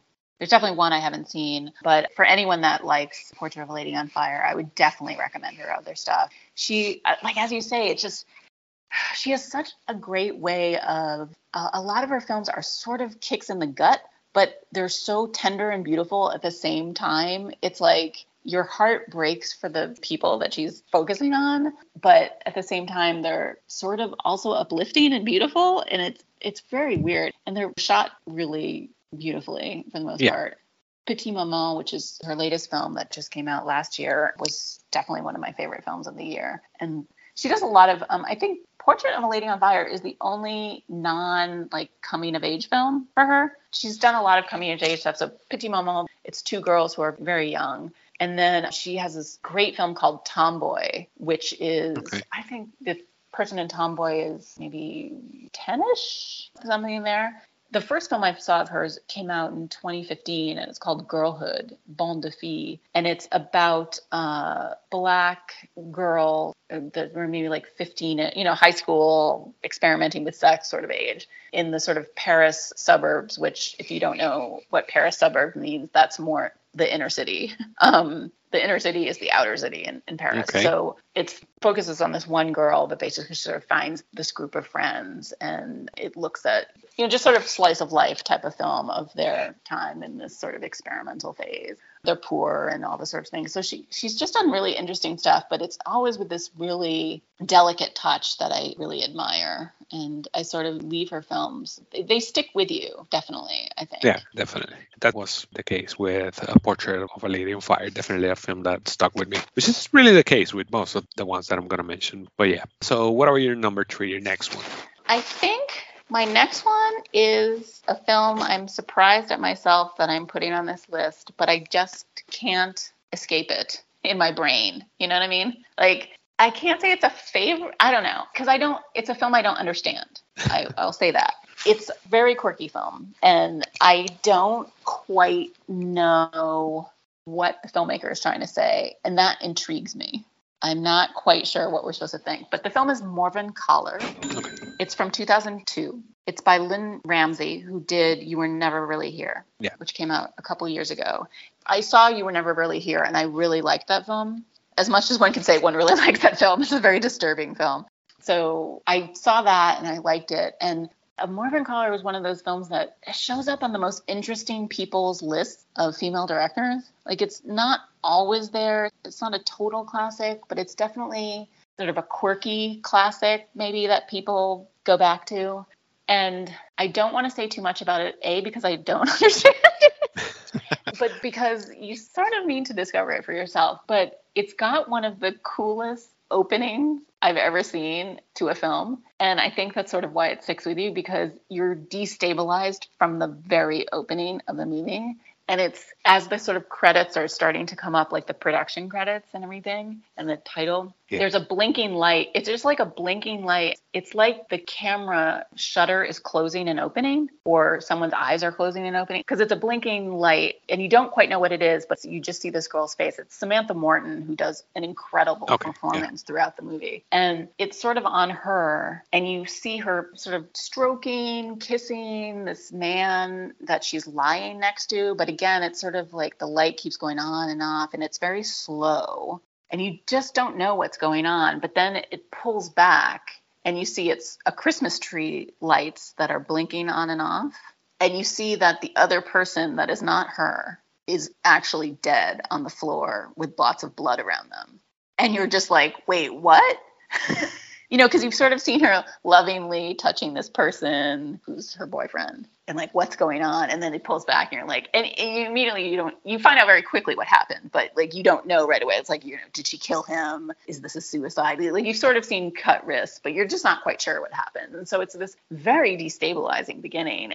It's a study in grief but you it's an incredibly well crafted film but like I said, I'm not sure what the intentions were. So I find that really interesting. So it's sort of rewarding to watch again in a way because you sort of, once you know roughly where the story is going, it's sort of like what she does with her life because she goes on with her life. Like the next few scenes are her out at a bar with friends. You don't know what's happened in the apartment. Like, did she tell anyone? She doesn't tell anyone that this has happened is the guy still in the apartment? You don't know. You just see her at a party. You sort of start to see this series of scenes, and you're it's very destabilizing. And then it's you know, so it's sort of looking at grief and what you do with that, and how you reinvent your life. You know, the opportunities you try to take with your life, and it's just I mean, I just don't want to say more about it, but it's okay. it's yeah, incredibly yeah. fascinating.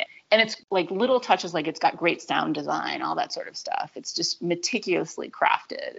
If you don't mind, and I normally hate I hate films that have no plot. You know, I'm a plot whore. I want film to have a tight structure, a tight plot. I want to know where it's going, where it's been. And this is like everything I dislike in a movie, but for some reason it's magnetic and mesmerizing to me. You know, she goes to Spain with a friend of hers, and so there's a road trip element to it. And it's really interesting what she sort of explores in this movie. And I haven't quite figured it out. I've watched it a couple times now, and I'm eager to watch it more. I did not like this film the first time I saw it. I at all.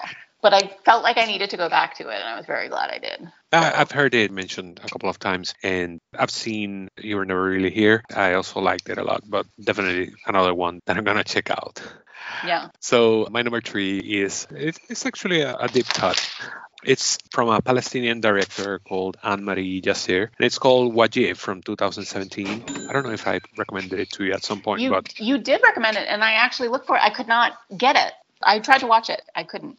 I okay. find it anywhere. I think it was on Prime. But anyway, it follows a father and son played by Mohammed and Saleh Bakri. They're actually father and son in real life, and they spend a day together as they fulfill what they call a wajib, eh, which is a, a tradition when their daughter and sister is getting married. So they have to go through different friends' houses delivering the invitations for the wedding, and that's called a wajib. It's like a tradition in Palestinian families. So the film takes place during that day, and during the day, while they're driving together, many issues and conflicts and regrets and past wounds from their relationship come to the surface and they have to kind of like address them as they spend the day together. It's it's a very simple premise, but the actors are great. I didn't know they were father and son in real life, but you kind of figure it as you see them interact. And when I read later that they were actually father and son, it said, yeah, it figures. I also love how Jacir, the director, she's a Palestinian director, but she didn't rely on any gimmicks or any grandiose political statements about the situation in Palestine but through all that's happening, which are simple things and mundane things, but she does pepper a good amount of socio-political commentary about what is the situation, even though she's not heavy-handed it to you, but you see it through the conversations and interactions of the characters, and it, it's really a great film, an actor's film, but also a director's film, as you see the handle that she has on the story and what she wants to do. So definitely recommend it. Yeah, like I said, I and I don't know if it's still on Prime, but I don't have Prime, but I will pay to movie if I can. I actually get a lot of movies from the library, and if you know if they're not on my regular streaming services, because I really don't like to watch things on my computer, so I hate having to resort to YouTube or something like that. But no, I did ask you at one point when you set a prompt that was like "ask me anything" type of thing, or ask me my top three, and I think I said top three films by women, of course. um, and that was one of the three you said. So yeah, there you go, number three. Yeah, I'm interested to see if I think one of the other ones maybe might be on your list. Okay. It's on my radar. It's on my to be watched list for sure. And actually, you saying that, I'm gonna completely switch my number two. I think because it's sort of I was sort of hesitating between two films.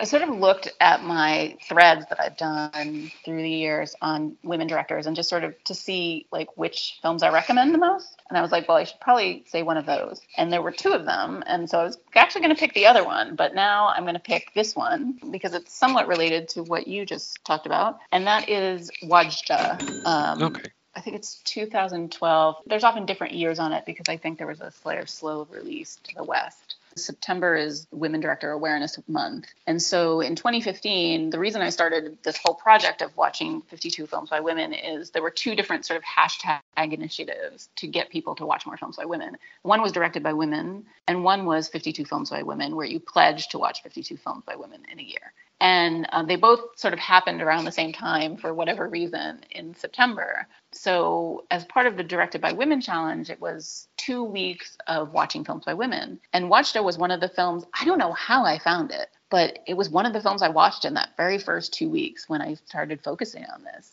And I just loved it. It's heartwarming and it's sweet. So it's Haifa Al Mansour, I think, the director. Because I, I switched it up, Carlos. Um, and Wadjda is the first film ever filmed entirely in Saudi Arabia. Not the first film by a woman, the first film at all. So just from a, an important sort of historical film for that reason.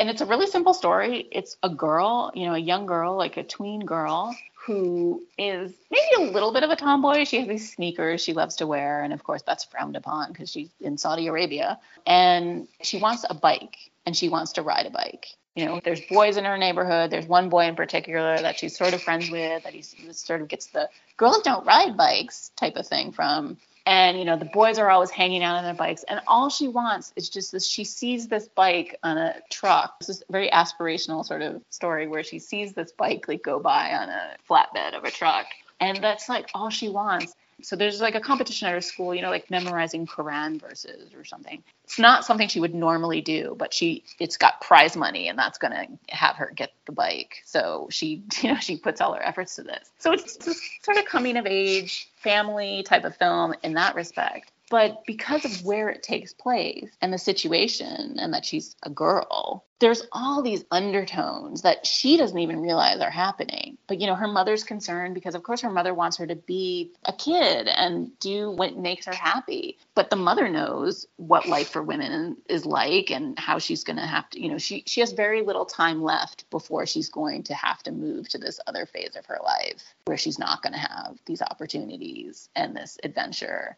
It's a really lovely film about that sort of struggle and there's just a lot of layers to what's sort of going on behind the scenes. It's just a film I really appreciated for being, on one hand, a lovely, heartwarming story. I love sports movies. I don't always love the sports that the movies are about, but I there's actually a lot of sports movies by women, and they're maybe not the standard sports movies, standard sports that are treated in sports movies like boxing and football and baseball. But there's a number of them, and this is sort of, in a way, a little bit of a sports movie too, and so I like that element of it. But it's treating very serious issues about the cultural expectations of women in that society, and so it's fascinating for that reason. It's a very entertaining, fun watch as well. I'm sure you had recommended it to me, but other people have recommended it. I haven't seen it yet, but it's on my list. It's definitely on my radar. Yeah, I think I think you'd really like it, and like I said, it's Yeah. a relatively easy watch, even though it does touch on some tough things.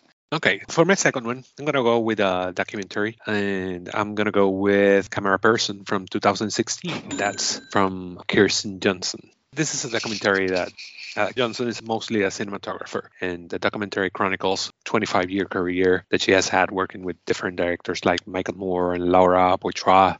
And it features footage of her work mixed with personal footage of her family. And I always say it's one of the most emotional pieces of cinema I've seen. There's little dialogue, but it's not needed because the images speak for themselves. Johnson splices these bits and pieces of her work with videos of children, of her family, and the way she does it is so beautiful and so poetic.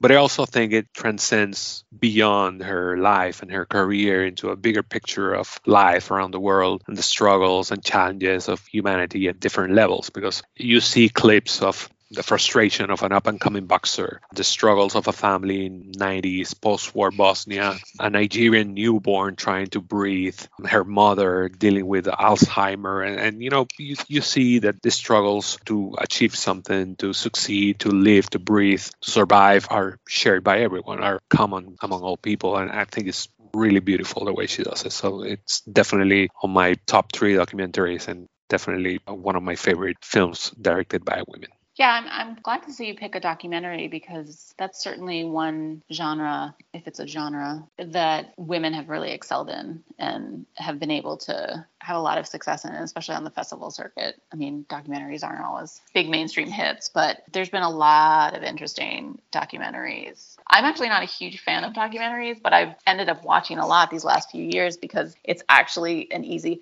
I mean, there's still tons of movies I have to see by women. I'm not going to run out anytime soon. But it's always an easy bet that, like, if you hear, oh, there's this documentary that's out that's good, it's probably by a woman because a huge proportion of them are. So I have seen Cameraperson and I've seen a bunch of other documentaries. And it's definitely a field where I think women have been able to make a mark. And she does very. I haven't seen. Have you seen Dick Johnson is Dead? No, no, but I, I've had it recommended by Yeah. other people. And just very, very interesting, unusual takes on things. I, I haven't seen any of her other stuff besides Crime Person, but it seems like it's not your typical documentary, I guess. yeah. So what's your last one? Your number one? My number one is, yeah, I think this is what I really wanted to pick a French one. I had a couple in mind, but this is a movie that when I saw it in the theater, I can't remember what time of year it was, but it was one of those movies where the minute I saw it, I was like, that's my number one film of the year. I can't imagine anything else being number one. And I got to the end of the year, and that was my number one film of the year. It was just something that impressed me right away. And it's a movie called Les Innocents, The Innocents. There's a lot of movies named The Innocents. So it came out in 2016. And it is the second film in my top five. I'm just sort of realizing now that is Polish and about World War II. It's made by a French director who's been around for a long time, and I've seen a lot of her work years ago when it came out. And um, again, wide variety. I would never have pegged her for this type of film, but the story is based on a true story, and it is inspired by a diary that was written by this female doctor who worked for the Red Cross in Poland just after the war. It takes place in December 1945, so the war is sort of over, and they're sort of just trying to get back on their feet. The Red Cross is in Poland. You know, they're still wounded to be treated and all these things, so they're on site and a nun comes to the hospital to try to get help, uh, medical help, back at the convent because there's a woman that she says is going to die. And so she asks this young doctor for help, and the young doctor's like, you know, whatever, I have other stuff to do, I can't help you. But she sticks around, she's praying, whatever. The Lou de Laâge, who plays the doctor, Lou de Laâge is French, the nun is Polish. She eventually just sort of feel out of guilt, was like, okay, I'm going to go w- with her to this convent and see what's going on. And it turns out that the convent, which is obviously full of nuns, was visited by Russian soldiers during the war who raped all the nuns in the convent. And about seven of them are now pregnant and that's why they need help because you know one woman was having difficulty with the pregnancy and she was dying and i think at the point that she brings her to the convent. And this is all in the very opening scenes. And you never and again i think this is sort of the directed by women aspect of it. You don't see what happened to these women. You sort of vaguely see you hear sort of flashes of memory of the sort of trauma of it. But it's not about what happened to them and the trauma that happened to them. It's about the ethical question of you know they can't be seen like the shame of them being pregnant is so large that the mother superior wants to keep everything a secret. So she doesn't want this woman here. She doesn't want to be helped. She doesn't want any doctors in her mind they just have to suffer and go get through this and so there's just a lot of questions about ethics and religion and morality and how you deal with trauma and you will appreciate this carlo the mother superior is played by the woman in Ida, Agata oh. Agata Kulesza. Yeah, yeah. Um, who's the aunt in Ida. She plays the mother superior, and there's a whole range of incredible Polish actresses that play the nuns. And Lou de Laâge is a sort of favorite French actress of mine. She, plays the young doctor. And it's just really this incredible story about how these women are like struggling to deal with their faith in the wake of what has happened to them and what is still happening to them and what they feel they have to deal with. And there's almost a complete absence of men. There are other doctors she deals with. At one point, she gets accosted because she's going back and forth to this convent to try to treat them secretly and you know she gets accosted by russian soldiers at one point who are still in the area. And so it's just this the whole thing takes place in december. It's winter. And so you have all these just beautiful shots of like nuns in black and white walking through snowy woods. And you know it's just gorgeously shot. It's like a fincher film in that everything is gray and blue and like sort of in that cool tones aspect but it's not cold if that's possible I don't know. It's very. It's just shot beautiful. The cinematography is beautiful. I can't actually. I don't know who the cinematographer was, but it's shot very beautifully. It's a beautiful film to look at. Lots of every frame is a picture type of things. You know, to extend the connections, I'm reading the cast, and one of the actresses, one that plays Sister Maria, she was in High Life. Oh, uh, really? Yeah. oh, yeah. That's interesting. Uh, another another sister, Joanna Kulig, was the lead oh. in Cold War and was was right, yeah. uh, in, in Ida. Yeah. So uh, it's all connected.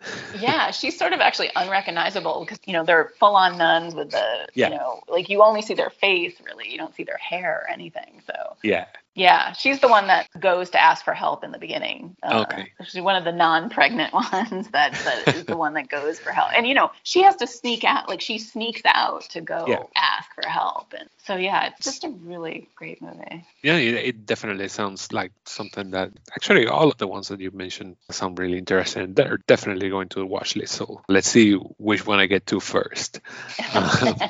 so for my number one, I've talked about this movie before, so I'm going with a Swedish film, and it's called Aniara. Aniara from 2018. That's directed by Pella Kågerman and Hugo Lilja, two co-directors. And I've talked about this film. I don't remember what episode, but I've talked about it several times. It's set in a dystopian future where Earth has become inhabitable, and Aniara is a ship that transporting people from Earth to Mars. And when space debris steers the ship, of course, the passengers and the crew have to adjust to the possibility of living their lives adrift in space. I love this film. I, I really, really loved it. Not only is it well acted and crafted, I think the production values are not high, but the directors are very economical in how they use it and how they shot the film.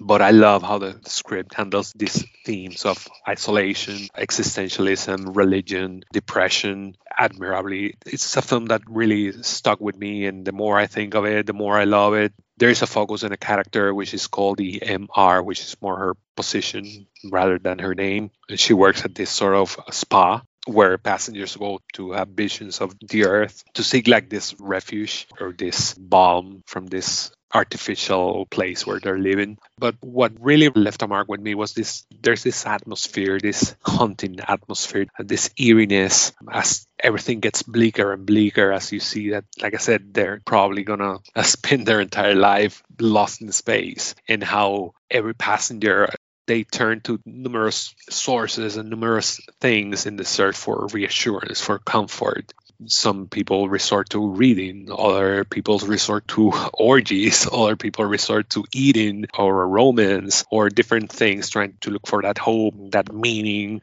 Actually, Aniara means despair. So there's this despair in all the every passenger, every every crew member, and how they cling to different things in, in that search for hope. I thought it was impressive. It's a film that has really stuck with me. I've seen it a couple of times already, and, and I think I love it more now than the first time I saw it. So that would be my number one. It's a really good film. I am not a sci-fi person, as I said before. Yeah, but and I um, had sci-fi. so- and it, well, and it's funny because it, it they're it's sort of similar to High Life in many ways, right? But it's such a totally different tone in other ways. yeah, Um, and it's so bleak, but it poses such interesting questions that get you thinking. It's, I mean, I think when I find, because you recommended it, it was on your list of three. As I said, you Yeah. had three films, and um, one I couldn't they were actually my one to three. Yeah, yeah, and so I'm, I'm glad to see you were very consistent. so I, you know, I watched it after you had said that because it, it did look interesting. I was like, okay, it's. I thought it was sci-fi. I'm like, oh, I'll, I'll try it. But I, I really enjoyed it. It explores really interesting themes, and actually, they're sort of polar opposites in terms of the plot and topics, but it's very much like The Innocents. I mean, there's a lot of the similar themes because part of what's weighing over the whole pregnant nun question in The Innocents is Poland's now communist and they don't know what's going to happen to the church and they don't know what's going to happen to their convent. And they didn't like having the nazis around and it's sort of unclear whether the nazis maybe also did something to them but the russians certainly did. And they don't really know how they're going to be treated by the sort of incoming expected to be socialist communist government in poland. Like they don't know what their future is. So besides their own personal futures which they're all sort of dealing with differently in terms of being pregnant because although I have realized rewatching so many of these films that a lot of them have abortion somewhere in it. And this like abortion is not a question, but you do have to wrestle with the fact that you're pregnant and you're gonna have a baby and what is gonna happen to that baby and who's gonna find out about it and all those sort of things. But yeah, I mean there's a similar sort of it's not quite bleakness, but it's it's a despair when Yeah. you just don't know what the future is gonna bring and you have this sort of ongoing situation where you don't know the future is going to bring and then you have like these personal issues that happen. And you see that with Aniara like you know you sort of see the different traumas that people have gone through in their lives. But yeah i mean it's a god it's so bleak. But i think when i watched it i tweeted like this is really good it's really bleak Yeah. but it's really good yeah. Again, like I said, I really loved it. It's I don't know. I tend to like bleak films, so I don't know. It stuck with me. yeah definitely any sci-fi fan should watch it it's Yeah. So it's great. I really love your list. There are a lot of those films that, like I said, piqued my interest, and I'm definitely gonna try to check it out. Especially those two that your bookends, The Innocents and Last, last Stage. stage yeah Yeah. And those two are the ones that actually I'm kind of more curious about. So I'm Yeah. definitely going to check them out. So we're over two hours. so I'm going to push through our last oh part. oh my god No, but as usual, I went and asked on Twitter for people to share their favorite films directed by women. And I got a lot of responses. So brace yourself as I power through this. My friend Karam at K. Maliki Sanchez, he said Holy Smoke by Jane Campion, Strange Days by Kathryn Bigelow, which we mentioned briefly, and Tigers Are Not Afraid by Issa López. Oh, I've heard really good things about that last one. I haven't seen it, but it No, comes up a lot. Yeah. Peter loves movies. At Peter in London, UK, said uh, You've Got Mail by Nora Ephron, A League of Their Own, Penny Marshall, Yentl by Barbra Streisand, The Watermelon Woman by Cheryl Dunye. I saw that one a while ago. It's I- really interesting. I really need to see that one. It's definitely one of my gaps. It's not great. I didn't think it was great, but it's really interesting and worth a watch, definitely. My friend Darren Lumberg from Nostalgia Gas, he said The Adventures of Prince Ahmed by, uh, I don't know how to say his name. Oh, Lottie Lo- Rein- Reiniger. Lottie Reiniger, yeah. Yeah. Uh, the Babadook by uh, Jennifer Kent, which came up in a lot of lists. Cleo from 5 to 7 from Agnes Varda. The Matrix from the Wachowskis. And The Piano by Jane Campion, which also came a lot in this list. My friend Andres from the Latin Jukebox, he said one of the latest ones I watched is The Power of the Dog from Jane Campion. Oh, Um, by the way, Carlo, have you seen The Adventures of Prince Ahmed? no, but when Darren brought it up, I looked a bit further and I saw what it was, and I thought, you know, I kind of have to see this. Yeah, I think you would really like it. It's beautiful animation. It's from the 20s. Yes. It's gorgeous. Uh, Rafi Mediavilla at our Mediavilla he said Promising Young Woman by Emerald Fennell, Zero Dark Thirty from Kathryn Bigelow with Jessica Chastain's best performance in my book, American Psycho from Mary Harron. That's a big gap of mine too. Uh, I've been putting it off, but I think this Halloween is finally. American Psycho? You haven't seen it? I haven't seen. Well, you know, I Oh. read the book years ago, and it's so Okay. disturbing Yeah. that. And I'm not a horror person generally, Yeah. so I just sort of didn't watch it. And I know I'll actually probably really like it, but I think I'm going to tackle that this October. I, I do a, like a fortnight of fright um, Okay. horror thing. So Kevin at Kevin underscore the critic, he said uh, Love and Basketball by Gina Prince Bythewood, The Parent Trap by Nancy Meyers, Herbie Fully Loaded by Angela Robinson, Clueless from Amy Heckerling, and The Babadook from Yeah, Jennifer I- Kent. I love Clueless. Clueless is if I was doing a literal top five, like my top five favorite films, Clueless would be on there for sure. Clueless, I need to rewatch. When I did the rom-com loot, my guest uh, Rachel, she brought it up on her top five, and I said, you know, I saw this film in theaters when I was teen with a group of friends, and I don't think we were maybe I don't want to say we were in the audience, but maybe we weren't ready for that film, and we didn't like it. But I've seen it come up in so many lists of great films that I thought, you know, I really need to see this with with different eyes as I saw it Yeah. when I was 15 or something like that. So definitely want to rewatch. Melody Owen at Diesel Press, she said "Sweetie" by Jane Campion. Oh, I love Sweetie is my favorite Jane Campion. I think. It is her first one. Yeah, I haven't, I haven't Yeah. seen it. Justin at Kundalini Hand 73, he said, The recent death of Agnes Varda compelled me to finally deep into her filmography, which I'm thoroughly enjoying. I particularly love One Sings, the Other Doesn't, her wonderful examination of female friendship and the women's liberation movement in 60s, 70s France. I'm also loving the skin crawling provocations of Julia Ducournau in Raw and Titane. And Anna I like Lily. Teton. Teton was good. Yeah, I, I need to see it. I'm definitely curious about it. But he also said Ana Lily Amirpour's strikingly gorgeous vampire flick neo Western French new wave homage indie romance. A girl walks home alone at night. Yeah, uh, that I would definitely encourage. That was definitely in contention for my top five. I just rewatched. That was one of those films again I saw in theater and it was blown away by. And I only rewatched it just this past month because I was rewatching a bunch of stuff to sort of think about whether they should be in my top five. And I was just amazed at how well that held up for me. And it's got a really kick-ass soundtrack. If you like the new wave at all, if you like Iranian vampire westerns, it's a niche category. But if you no, but What, seriously, what we were it's, it's what we were talking about so genres, uh, genres mashups. Yeah, there you go. Uh, we Need a Rose podcast at Need a Rose. They said Wayne's World from Penelope Spheeris, a film I haven't seen, which is weird considering, well, my age at the time it came out, but no, I haven't seen it. I saw it when it came out, but um, no. I mean, I Uh, remember liking it. Paul at Paul and Nicola, he said Jeanne Dielman from Chantal Akerman, Cleo from 5 to 7 from Agnes Varda, and The Piano from Jane Campion. Oh, so all the classics right there. Movie Man Madness at Manny Movie Mad, he said Return to Me from Bonnie Hunt, McFarland USA from Niki Caro, The Nativity Story from Catherine Hardwicke, Nomadland from Chloe Zhao, and Coda from Sian Heder. That's a very interesting list. Return to Me is one of those movies I forgot was directed by, like, I liked and I've watched multiple times, but I didn't sort of realize it was by a woman. And McFarland USA is another one I would recommend to many people. It's a sports film um, Okay. about runners, like a team of male high school runners. Okay. Um, and it stars um, Kevin Costner as their coach. Okay. Yeah, it's, it's very good, very well done. Tim Doherty said, My favorite, and especially if you base it on number of rewatches, would be Heckerling's Fast Times at Ridgemont High or Harron's American Psycho. At the moment, I'm curious to see what Julia Ducournau does next, Raw and Titane.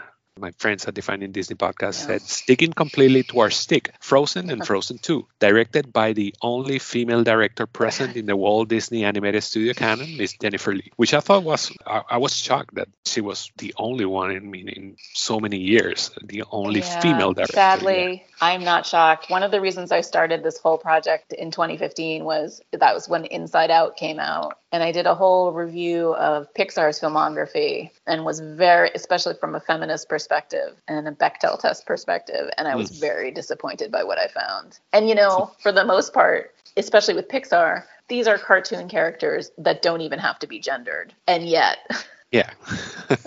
uh, Johnny Bishop, uh, Joe Liu Biss, Real Genius from Martha Coolidge. Oh, that's fun. My friend Ken at Interken said this is a toss up between The Matrix and Portrait of a Lady on Fire. I'll say The Matrix wins on the technicality of having two women directors instead of just one. After all these years, after nearly being worn out by the pop culture combine, it still stands as a great movie. Yeah, I agree with that. Definitely I'm not agree a fan of. The Matrix.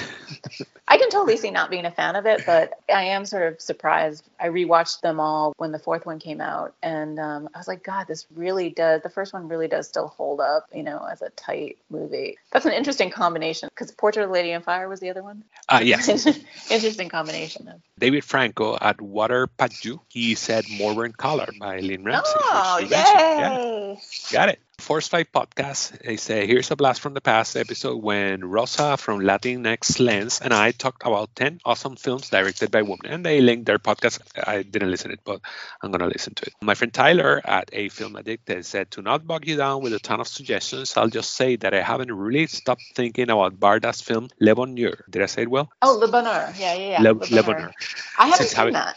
Uh, yeah, since having seen it earlier this year, such a subtle, poignant, and quietly upsetting film, a beautiful nightmare. Yeah, I just Um, have to say that my boyfriend is far better versed in Varda than me, to my eternal shame.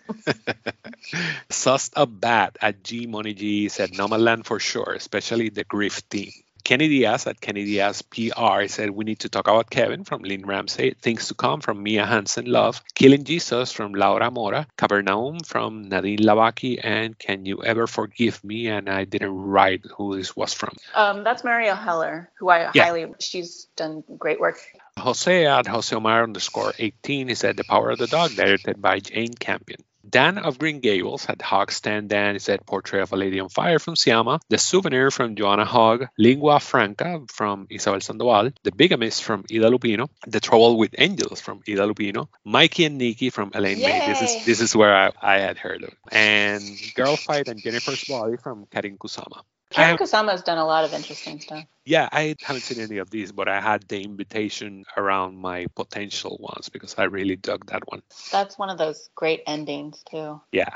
it's an interesting Yeah. In Film We Trust podcast at IFWT Pod, they said Girlfriends by Claudia Weill, an unsung classic from 1978, also one of Kubrick's favorite films of all time, one I hadn't even heard of. Oh, that actually almost made my list. I was hesitating between that and a Nicole Holofcener film, which is very similar. And you know, I wanted to go with the 70s one, but I ended up choosing Mikey and Nicky. But Girlfriends is a sort of an all-time classic.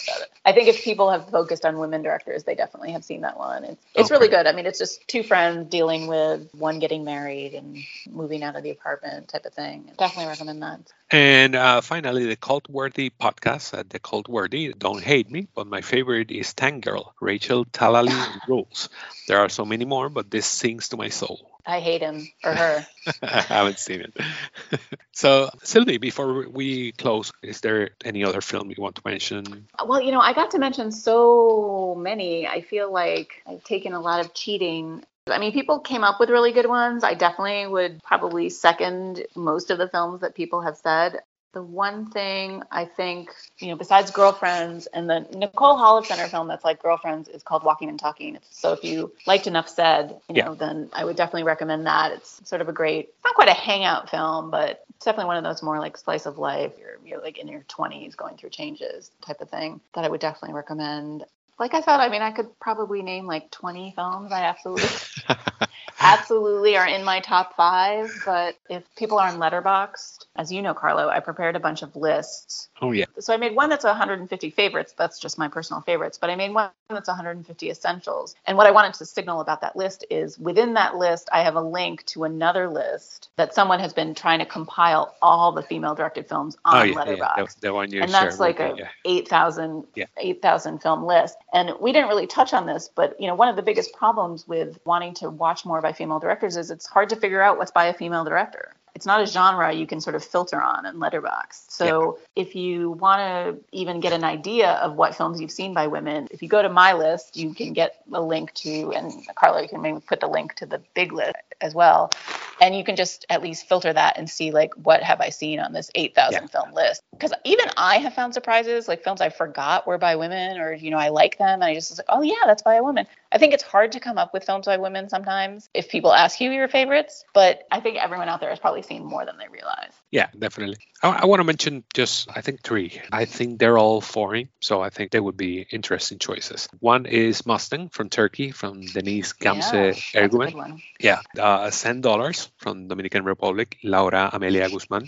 Chained from Jennifer Lynch, that's David's daughter. And Oh, uh, yeah, uh, stars Vincent D'Onofrio as a sort of serial killer that kidnaps a kid. This happens at the opening after he murders his mother, and he kidnaps the kid, and he sort of takes him under his wing, and uh, then the kid becomes a teenager, and it's the dynamic between them both: him, uh, a serial killer murderer, and a kidnapped kid that has lived pretty much his entire life chained to a bed. So Huh. it's a really, really interesting film. And the last one I want to mention is La Ciénaga from Lucrecia Martel. That's from Argentina. And it's uh, another really interesting one. Yeah, I, That- I've only seen one of her films, but I saw Zama, which is sort of a period film about Spanish colonizers, and I really didn't like it. But I do want to see films of hers. Cause It sounds like I would like them based on the description, but I just haven't prioritized them.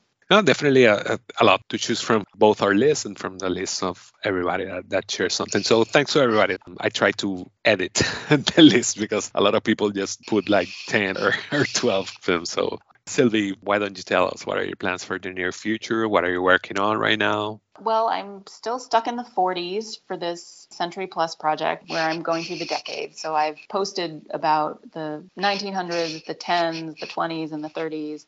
I'm almost done with the 40s. I've watched most of what I plan to watch, but I sort of wanted to shift focus, especially to these films. That was a project I initially started in 2020 with the idea of doing one decade a month, which was, granted, a ridiculous plan that was never going to happen. But then the pandemic happened. So I'm finally at a point where I'm like, you know what? The decades are going to come when the decades come. So mostly what I'm just trying to do is fill in gaps with all these great films that I haven't seen over the years by focusing on decades and really trying to explore like the best of the decades and come up with some sort of essentials list overall for the history of cinema that's, you know, not just the same films that are in the regular canon and maybe a little bit more diverse. I'm looking forward to Noirvember coming up. That's something I usually focus on. I always try to get my 52 films by women done by October because November happens and there are very few classic noir directors that are women. So I usually have to have my films. And surprisingly, I watch a lot of holiday films during December and very few female filmmakers there as well. So yeah, I'm just plugging away on my uh, Century Plus project that's probably going to go on for the next year or two. But it's been a really great way to discover, especially the female directors, because when you're looking in places like the 40s, like I never would have seen The Last Stage, for example, if I hadn't been doing my Century Plus project, because I was looking for, you know, anything desperately that had been filmed by a woman in the 40s. And so I watched it. But that's the type of thing that's been so great to discover about that project. Yeah.